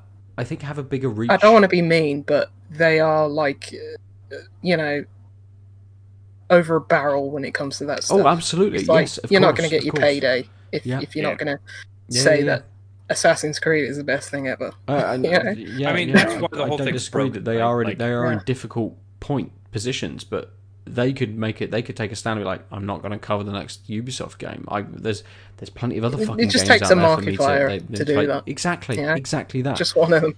yeah, and and it's I, I I got quite annoyed, and I know that like Addo, you commented on it, and when we shared the post about Ubisoft picking up the next Star Wars game, you know, one of the one of the I was so first off. companies outside of EA, when we talked about how bad EA have been eh, with the Star Wars. And then they just give it to fucking Ubisoft, and Disney's like, we don't give a shit what your company's done do. in the last fucking year. Just make us a Uh, fucking game. Like, Y- y- You know, you know what? It, it's just so easy for me at the moment to like boycott all these companies. it's like none of these properties interest me. Yeah. So I'm just like, I mean- Star Wars, nah, I'm good. What, what, uh, Watch Dogs, I'm okay. Uh, Call of Duty, nah, get out of here. Oh, fuck, it's yeah. so easy. It's so I mean- easy to boycott things. Guys, Yeah. try it. It's easy. yeah, it, so it puts people in a really was- rubbish position. it does. Like you Watch love this property, Yeah. and then it's going to Ubisoft, and they're gonna probably churn out Well, but so, so what I think is really like- important Assassin's uh, Creed. is like a, I like open worldy games. Um, I like Star Wars, but also I think we sometimes forget, and there's like like the social media zeitgeist around video games is very bad about this. But like we all have impo- like literally impossibly long, um, especially now with like Games Pass and stuff. Um, to backlogs. Mm. Yes, I like open world games. Yes, I like Star Wars. But you know what? If that game, if I can live my life as if that game doesn't exist and find games I want to play. Yeah. And I think that's the thing that we lose sight of, which is if I have a reason not to play this that I I need to play it. like, um, if I think of it as this game doesn't exist, will my world collapse? No. Maybe I should. Then, if that reason, if I do have this reason, then fucking don't. Then ignore it. Like, I like Star Wars games. I like new games. Guess what? Ubisoft isn't getting the license for all Star Wars games. They're getting one of the new games. Cool. I won't play that one. It's fine. And guess what? They'll give it away for free in five years. It's not like uh, that Simpsons where Bart can't see the itchy and scratchy movie, and that he, he has to wait till he's like Yeah. fifty years old. yeah. All you have to do is wait like a year, and it'll be on Game Pass, and then you Yeah, don't have any so- guilt. yeah, so I actually think it. that I might not do Ubisoft games on Game Pass either because the how much metrics matter on these. Mm. So I I, don't think would there are rather Ubisoft. So how you hit Ubisoft is like when they hit Game Pass, no one gets the Game Pass, and then Microsoft doesn't pay whatever the questionable, like huge amount of money it is to get it on Game Pass because it wasn't worthwhile because their metrics say don't pay Ubisoft for games no one played them. Mm.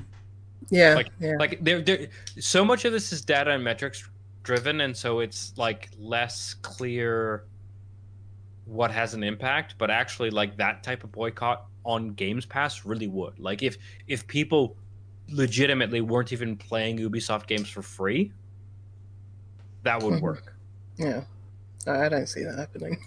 no no of course not and again that goes back to your point earlier lucy which is like How about that? Uh, 90% of gamers don't give a shit Yeah. or consume games media outside of trailers and like Yeah. quickly checking reviews to buy a game. 'Cause So they, don't they, don't, read know. the fucking Yeah. crunch shit. They don't read the fucking sex pest stuff. It's not gonna work. How Until about that, get uh, that stuff more mainstream. But how about that Harry Potter game? Which Harry Potter game is this? There's a Harry Potter game coming out. I'm glad I never liked Harry Potter. Harry Potter game coming out from the same developers who made Shadow of War. So it's going to be a Harry Potter game in which you can buy with real money new wands, new cloaks, Yeah.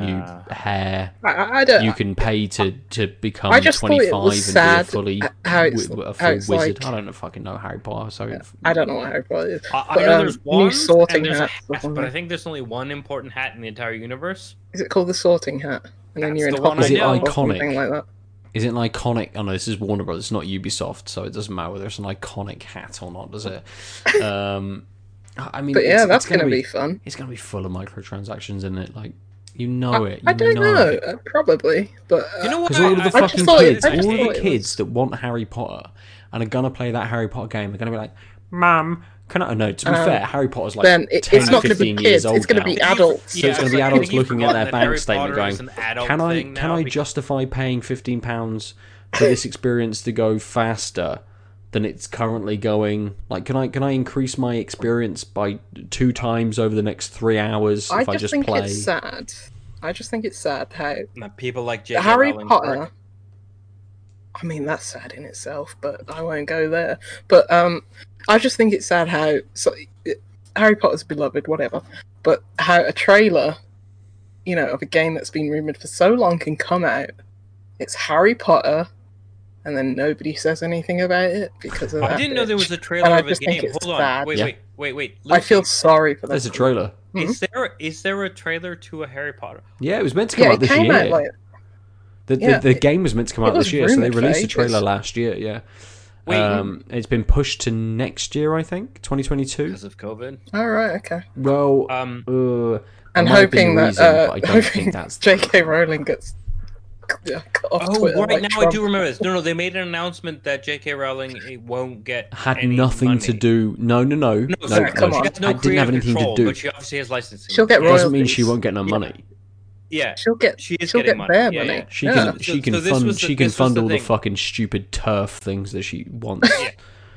She's another. so this is the cunt, thing that. I, I now I remember this game because I only remembered it out on the they made the announcement that because she was being exceptionally turfy the week of that trailer Hmm. that they, that they were like she has no That's- creative control Mhm. and it's like people don't give a shit about her creative control they don't want to Yeah. give her money and obviously anything Harry Potter licensed will go back to her through seven shell companies like no that's just That's not why how it it's works so sad for a game that people obviously wanted for a long time, and it looks like the sort of game that people wanted. It didn't Ah, look like sorting like the mobile version of what it Pokemon Go or whatever, and that nobody said anything I played that game I played Harry Potter Go for Yeah, I remember.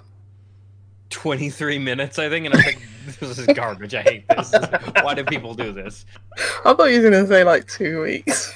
No, no. I mean, part of the problem is I didn't ever really get into Pokemon Go, so I was probably not the best tester of it. But it was just like I walked down the street on the way to the grocery store. I like did a thing, and this was like back in the before times where you could like linger on the streets and like be in the way of people, and they'd be like, "Yeah, it's fine. I'll just squeeze by." And it's like, "No, now I like." It it was very dumb and very garbagey. You hear about that guy who got fined driving a- across the UK or something? Play Pokemon Go. no, no. Oh, fuck. I mean, What, that's during really the- dumb because like now like- during the pandemic. yeah, yeah, Fuck's like sake. a couple of weeks ago. yeah. Fuck. but like sake. they've gone out of their way to make to adapt Pokemon Go so that you don't need to travel to play the game. Yep. Like they figured that out, and so what an idiot. He wanted his Jigglypuff. I don't know. Like can- got you- you can whiny imagine it. So You- you- I mean, even then, you can imagine it if he wanted to get his, himself a new wand in Harry Yeah. Potter Go or a new cloak in I don't know Destiny Go or whatever the fuck these things are now. Hitman Go. That was a good game. That was a good game. Speaking you of- didn't have to go game you anywhere. could play in- didn't have to go anywhere in Hitman Go. You could sit down wherever you wanted and play that. Yeah, I remember when I started playing it was when they did their big paradigm shift, and you could no longer like re. What was it like? Rewinds suddenly were. I think you're thinking of It was Deus. Ex. Deus Ex, yeah. Oh, I'm thinking of Deus Ex Go. Yeah, I am. Yeah. Same good company games. though, right? Yes. Yeah, it was Yeah. Still Square Square Enix, Enix. yeah. small. The small Squeenix game. Go. hmm team. Yeah. Yeah. Um. Good times. Yeah. Speaking of Hitman, bought Hitman Three. 3. Oh, Did you? That's it. I haven't played it. Oh, Uh, I only just bought it just before we hopped on here okay. because I was just, like, ju- just so that you could be like, I'm the big Hitman fan. I, I own it. yeah. No one Even though I forgot about it came out, yeah. Until I saw like, oh, Hitman 3 looks good. Uh, I was I oh, yeah. because I saw on the Epic Game Store when I was like, when Ben's like, maybe we could play Battlefront as our Mhm. play games together, and I was like, oh, I went on Epic Game Store and it was like, Battlefront's being given away this week until today. God, today is just like this this moment in time where I didn't fuck things up, uh, and I was like, yeah, I will get this. But then the other thing was like Hitman Three out today.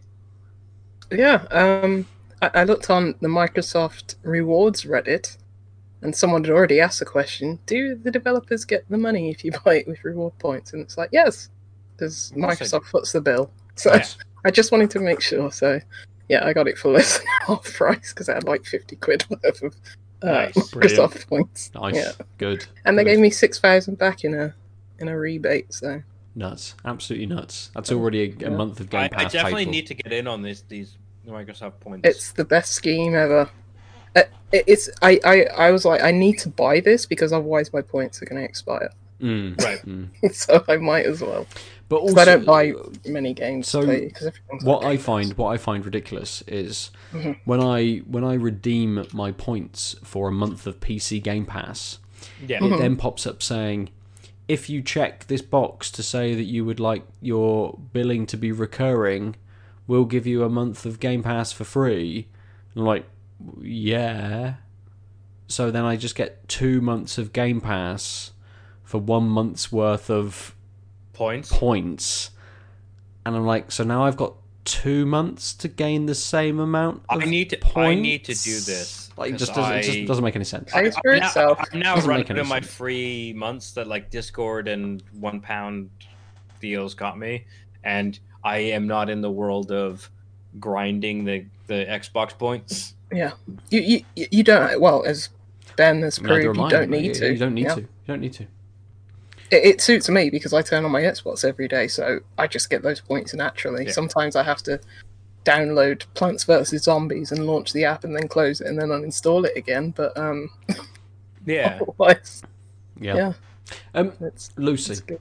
with Mhm. Hitman, I assume so far you've purchased it and you haven't looked at any of the uh, elements of, of transferring over data from Hitman 1 and 2. No, because because I saw some news about that that this their site is down for transfer. I don't know if that's just PC related. I'm gonna I have think to read PC. into I think there was a lot of PC stuff and a lot of PlayStation issues as well. Right. I, I'll Um, probably wait. Um, As long as there's no cut off date, which I'll have to read about, I'll just. I haven't even finished Hitman 2 because I actually wanted to go back to Hitman 2 to finish that, but I thought maybe play it in the with the bells and whistles on Yeah, this. yeah, absolutely. Yeah. I, I'll. I don't know. I don't know when I'm going to get around to it. To be honest, um, it, it, it's. I, just want to be able to to dive into that game and let it consume me. Mhm. Um, and I may not have the time. When So, your when your contract when your contract with work runs out and you're like, what shall I do Yeah, this week? right. I'll just play Hitman. yes, throw my laptop out the window and uh, just switch on my Xbox and then not see anyone for six weeks, which is no different to any Yeah. other time. So Um, Lucy, Yeah. did you did you Mm. have any games that you wanted to talk about this week just to round the episode out with? Ah, no. Um, uh, Hades actually did a good thing for me. It, it just took a while; it was a bit delayed, but it has got me back into playing games. I've I've just been trying to finish the ones that I uh, had started. Yeah, Yeah, Yeah. because I was just like, I shouldn't start any new games when I've got these. to What have you finished now? I finished Crash Bandicoot Four, Mm. which is that is a really good game. Um, it, it, it, it it captures that nostalgia, but still adds some new elements onto it. Um, really well polished, really colourful, really really fun game. Um, it gets hard. It gets real hard. It- like the last level, I was just like, what? It, it became like Celeste kind of end of Ooh, end of really? world things. Yeah, and I was just like, what, what do you want me to do? It's, it's so complicated. But um, yeah, that last level is brutal. I think I died 120 times. I knew what I had to do. Wow. It was just um, pulling it off, uh, and I cheesed like part of it because Nice. um, they give you the, the the mask guy, the I can't remember his name, Umpa Wumpa or whatever it's called. Um, I have no which gives you an extra hit, um, and uh, the more you die, uh, you get more of those stats stats on, so you can take at least two hits. And it's Hmm. like, yeah, I just took the hits and cheese half of that level. So yeah, but um, yeah, I really enjoyed that, and I finished uh, South of the Circle, which was that Apple Mm. Arcade game, which was the uh, kind of visual novel set in um 1950s, 1960s Cold War uh, uh, time. It, it flips between like a love story of this uh, um, Cambridge professor, and uh, and then it like cuts back and forth between him meant to be going on this uh, scientific um, uh, kind of what's the word trip. I'll just call it trip in uh, Antarctica. Sorry. Expedition. Yes, that is the one. That was, that was the. Yes, scientific expedition up in Antarctica, and their plane gets uh, uh, their plane crashes and stranded and all that stuff. But Mm. yeah, I, I think the way it tells this story and the cinematography is probably.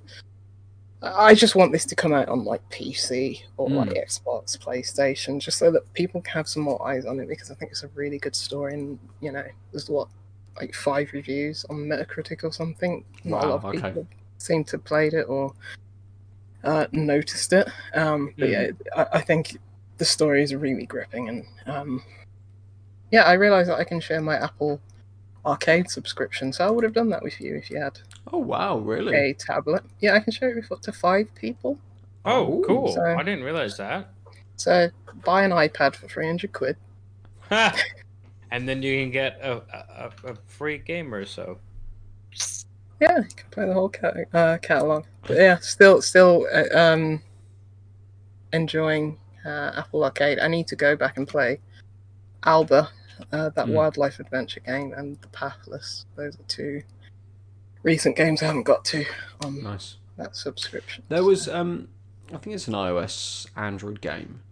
Uh, I can't remember the name of it, but I saw it's got DLC coming out, which I know you played, which is the newest game from the Chinese room. Oh, Little Orpheus. Yeah, Little I, Orpheus. I Oh, want to yeah. try that. Yeah, Yeah. I do want to go back to that and Mm. finish that last chapter. That, that that was a fun game. Um, very simple platforming, but really nice art style. Um, great music. Uh, Jessica Jessica Curry did the score for it, so it's really good. Mm. Um, Nice. Yeah. yeah, a lot a lot of those Apple Arcade games they do updates for them. Um, I don't know what I don't know how that fits into their business model. I don't understand it to be honest, but it's like they just I, I get like having the always having content that rolling content when they can't put out new games. Like the last Mhm. couple of weeks, obviously it's over Christmas. Um, they didn't put out any new games, so it's like yeah, have these updates, but mm, I, I, I, don't know about that. Um, it doesn't seem like something. i- If I were to be like thinking maybe I shouldn't have, um, maybe I should just cancel my subscription. I don't think that necessarily would keep me yes. renewing over. Yeah, yeah. I'd probably Right. just get it one month and then just play all these little DLCs all in one go. Mm. But yeah, And it doesn't like close you off. It's not like if I started up Apple, like if I got an iPhone or an iPad and I started up Apple Arcade this month, that I've only got access to the games that came out this month. I'd be able to play the entire backlog. So yeah, it's not a case really of yeah, yeah. you know, you could have just done it for the trial at the start when it when it launched, and then paid for a month this month, and still Mm. have access to all of the same stuff plus anything new that's come out since. So yeah, it's good in that way. Mm. Yeah, um, and nothing has come out of it, so it's not like a, a Game Pass situation. yes, yeah, yeah, yeah, they're not removing things from that No. service, which is good. Yeah. perfect. Well, a nice, a nice little note to finish on there. Uh, Apple Arcade doing something slightly different from Game Pass and it being consumer friendly, which is Mm. good. A, a, Which is- a smart move. The the, Yeah. the first consumer friendly thing Apple have ever done. That's what I was Uh, about to say. well, they, they they owe us one for taking the uh, uh, uh, three millimeter jack out of their their phones. So. they, they've atoned. That's it. They've done it. Some people who don't give a shit about games, but they've they've they've at least made up for it with some of us. Uh, good, uh, Adel. We will come to you to round out the episode to talk about the two me. beers that you'd had. Um, I really like them both. Uh, I liked that the Cthulhu on the Moon Black IPA was very malt forward. Uh, it, it really felt like a black IPA versus a either a so like my observations at the end where it's like oh it does have some IPA characters like those those like um fruity herbal herbal notes are really key because I feel like a black IPA is deceptively hard to do because it's either secretly wanting to be a stout or just dark but an IPA. Mm. And this was actually doing both those things. The balance was not perfect, but again, my the point is like it's hard to do actually. Yes. like it's hard to do something that tastes like an IPA but has sufficient blackness, for lack of a better hmm turn of phrase. Uh, but uh, I, I think it's going to be the Electric Bear this week, just because I, it might actually boil down to, boy, it's been a while since I've had a proper stout that tastes like a stout. Uh, my biggest complaint was this uh, 13% beer tasted a little sweet, alcoholy sweet. And it's like, well, I mean, you expect that. Uh, I actually think knowing the ingredients that they could have made a, for my palate, a more interesting beer that didn't have as much sweetness by like not adding the extra sugars and the mal- uh, maltodextrin or whatever it's called. Yeah. Um, because the the strong sweetness from the alcohol and the vanilla uh, was doing a good job of, in my opinion, of uh, offsetting the sort of roasted malty notes. Um, and there's just this moment in the transition between the taste and the finish where I'm like, so sweet, and kind of blanket so sweet, and that's the only reason I, I I'm like saying like I think maybe there's too much, but other than that, like the finish is really good. I like that it's boozy. Uh, again, I think it might be a mood thing, but like it's nice to have a strong beer that tastes like a strong beer, and like what I want from a, an imperial stout is something that makes me feel like I had a fuck off. I'm having a drink, drink Yeah. uh, and it's still a beer, right? Like, uh, and the vanilla is nuanced, like it's clearly not extract. Uh, yeah, it's just the my only complaint is there's moments where that sweetness is, feels a little heavy-handed, and knowing that they added extra sweetness behind the curtain, it was like, oh man, that might be responsible for my personal opinion of like maybe at this moment in the taste curve, it's a little too much but everything else on the taste curve is great. And overall, I'd rather a booze and sweetness forward version of this beer Mm. than anything else. So, Yeah. Fair. but they're both really good. Uh, I, I yeah, I think if you could track down the Black IPA Cthulhu on the Moon, you won't go wrong. And then if you could track down the 48 hours and counting, knowing that there uh, it was a limited run, uh, again, you'll be fine. It, it- these are great beers, but it's going to be the Electric Bear this this week. Good. Uh, I have good news for you, Adel, especially. Uh, Burnley just beat Liverpool 1 0. Hey, that's Yay. good news at me at all. Fuck you, Lucy. Amazing. I think that's the first time they've been beaten away from home in like three years. I mean, beaten at home in like three years. Ooh. Uh, To I was gonna Burnley. say, To uh, Burnley. who are who are fourth from bottom? Somewhere there. Fifth from Um, Burnley, Lucy, who can't we need score. to talk about what you mean by good news. Well, you know, I I just, uh, you know, so you can just say that's the title race done for us. we now. just need we just need City to lose now, on- don't we? So that's uh, we can focus on like the uh, Carling Cup or whatever you lot are in. Uh, Sorry, sorry. I was just. I just No, I was, had- I was super curious because you started dancing mid Yeah. your talk, and I was like, I wonder what Sorry. I didn't I, I had a was score update, and it was like 83 minutes. Oh, um, one 0 to Burnley because Ashley Burnley. Barnes scored, scored a penalty, and I was like, "What?" I was like, "Okay, I need to watch the rest of this now." Oh It man. was like match ended, one 0 to Burnley. Cool. Yeah. Okay. Well, I mean, I get it, but also. Sorry. You Cool. know, Cool I- story, friends. I, I, Video I games, FIFA 2021. Video games out and in beer. Six months, Good. Well, three months Yeah. actually. Yeah, I don't remember. That is a these things FIFA 21 score. Yeah, that- Yeah. and that's probably us finished for this week then. So we can go and look at the highlights from that game. Um, Adel, he enjoyed both of those beers, but um, one was a maybe not a clear winner, but one was definitely a pick over the other. Uh, for me, I very much enjoyed this uh, Funky Garden Six from Malt Garden, uh, or whoever actually brews this. Um, it did get better the warmer it got. Um, the, the, the, the flavors merged together a little bit more. So the warmer it was, the uh, the better that it flowed. It wasn't sort of like, oh, here's that, here's that, here's that, here's that Right. it, it, it blended much better the warmer that it was and that that initial kind of very cold port that i was getting dulled down a little bit. But again that could have just been my taste buds uh, you know accepting it and acclimatizing to the uh, the flavor that i was getting.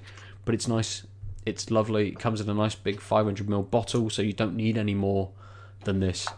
Um, so it was enjoyable. Plus the best before date on it and I don't know when it was brewed, but the best before date is October of 2023. So Oh, it's got wow. a nice long time on it that you could possibly sit on, stick it it. in the cupboard, sit on it for a couple of years, and, and and come back to it later to see if it's aged at all. I don't know whether it will or not, but you could you could do that. Um, so you can talk to us about the beers that you're drinking, the games that you're playing in lots of different ways. You can go to Tank to Up Cast on Twitter, yeah, almost. Uh, Tanked on Twitter. Uh, we're also on Instagram, which we don't use so much. You can go to outoflives.net to look at all of the other articles and listen to uh, other podcasts like Geek Out Weekly, which Adam and I uh, do talking about various different things, mostly TV and film, uh, of a very geeky nature. We discussed WandaVision this week uh, and Wonder Woman 1984 last week. Um, so there's those. Oh, so two- those aren't the same thing. So No. Wonder Vision isn't the new Wonder Woman film. WandaVision No. is not related to Wonder Woman. Wonder, Right. Wonder. That- mm, uh, A fish you- called Wanda. I've not watched that for a long time. Great movie. Um, you can get each of us on the socials. I am at Nova underscore 47. Adel is at the Omniarch. Lucy is Juicy Loose 9. You can get us on almost all of the things on the gaming platforms that we inhabit and on mostly Twitter, but on Instagram as well. I think we're all the same on Instagram if people want to check us out there. Who knows? Do what you want. Go to outoflives.net, go to our YouTube page, follow us, and come and watch us live. If you don't, over on the Out of Lives Network Twitch channel as well. You can see Adel, you can see me playing different games. You can watch uh, Radari also on a Friday evening playing some games. There's some stuff going on. Adel, I think you're going to, or at least you're thinking about, maybe doing a long play of a, uh, yeah, of so, a game. so so I'm trying to find the right time slot, but uh, yeah, so I'm going to start a new series of a long play, which is essentially me starting a longer game, which might be Outer Worlds. Um, I think maybe, which is like a short, long game. Um, and where I will s- only play it on stream. I'll play the couple, like, I'll two, three hour streams until it's done yeah. on a time slot. Uh, and and then why I want to do something like that is because like choices kind of matter, and it'd be interesting to Mm. Play with our community and see if people like, well, actually do this. It's like I wouldn't normally, but mm, or shoot that guy. Guess I gotta shoot that. Oh boy, have I fucked that up. Um, but yeah, mostly it's just uh, uh, it's that like hankering for um, narrative matters type game that's sort of simple, but also wanting to like Shoot. Yeah, dude. Well, uh, not even shoot. Like, actually, wanting to to see what what it would be like to like uh, invite other people to have, to make these decisions in a game that's like obviously mildly decision based. Mm. Uh, That's like was either probably that or sort of- infuriating, but you know. or like a horror show where it's like play one of these games that Quite is Until Dawn, narrative yeah. horror. Yeah, Mm. yeah. I mean, You could play that. um Not Little Hope, Man of Medan one. that- uh, I think that's on Game Pass. yes. so, so basically, what I realized was like um, Murdari on his Insomnia stream played Mhm. Little Hope, and and it was like, oh right, actually, what would make me stream sort of at night when the more people are around than when we usually stream for various reasons is like something choice based, and then Yeah, I, I bought that because um, I was like, my, my, my rewards points are expiring. Let me buy something. And that was Hmm. it. So, Yeah. yeah, that's definitely a more than one person game, but we don't have a one person life, more than one person life right now. no, It's we true. really don't. We're not allowed. Uh, Not allowed to do Uh, those things. Pretty much. I mean, it's half a joke and half reality, and that's what makes it sad. Unfortunately, yes. What a great way to end the episode. Good. oh, no, games, video games are cool. Video games are video cool. games fun, everyone. Beers, beers fun as well. They're great things. They're all of the episodes. They're all of the socials that you can get us on. Uh, come and talk to us about beer and video games in our Discord as well. Just search for Out of Lives and you should be able to find us. Or tweet one of us and we'll ping you a link to the server. But you can come along there and chat to us all the time about uh, video games and beer and anything else you want to uh, you want to chat about us with. For this week, that's us. We have been tanked up. Thank you for joining us. Bye bye. Bye. Ciao. Bella. Ciao, Mella. Nice. www.outoflives.net.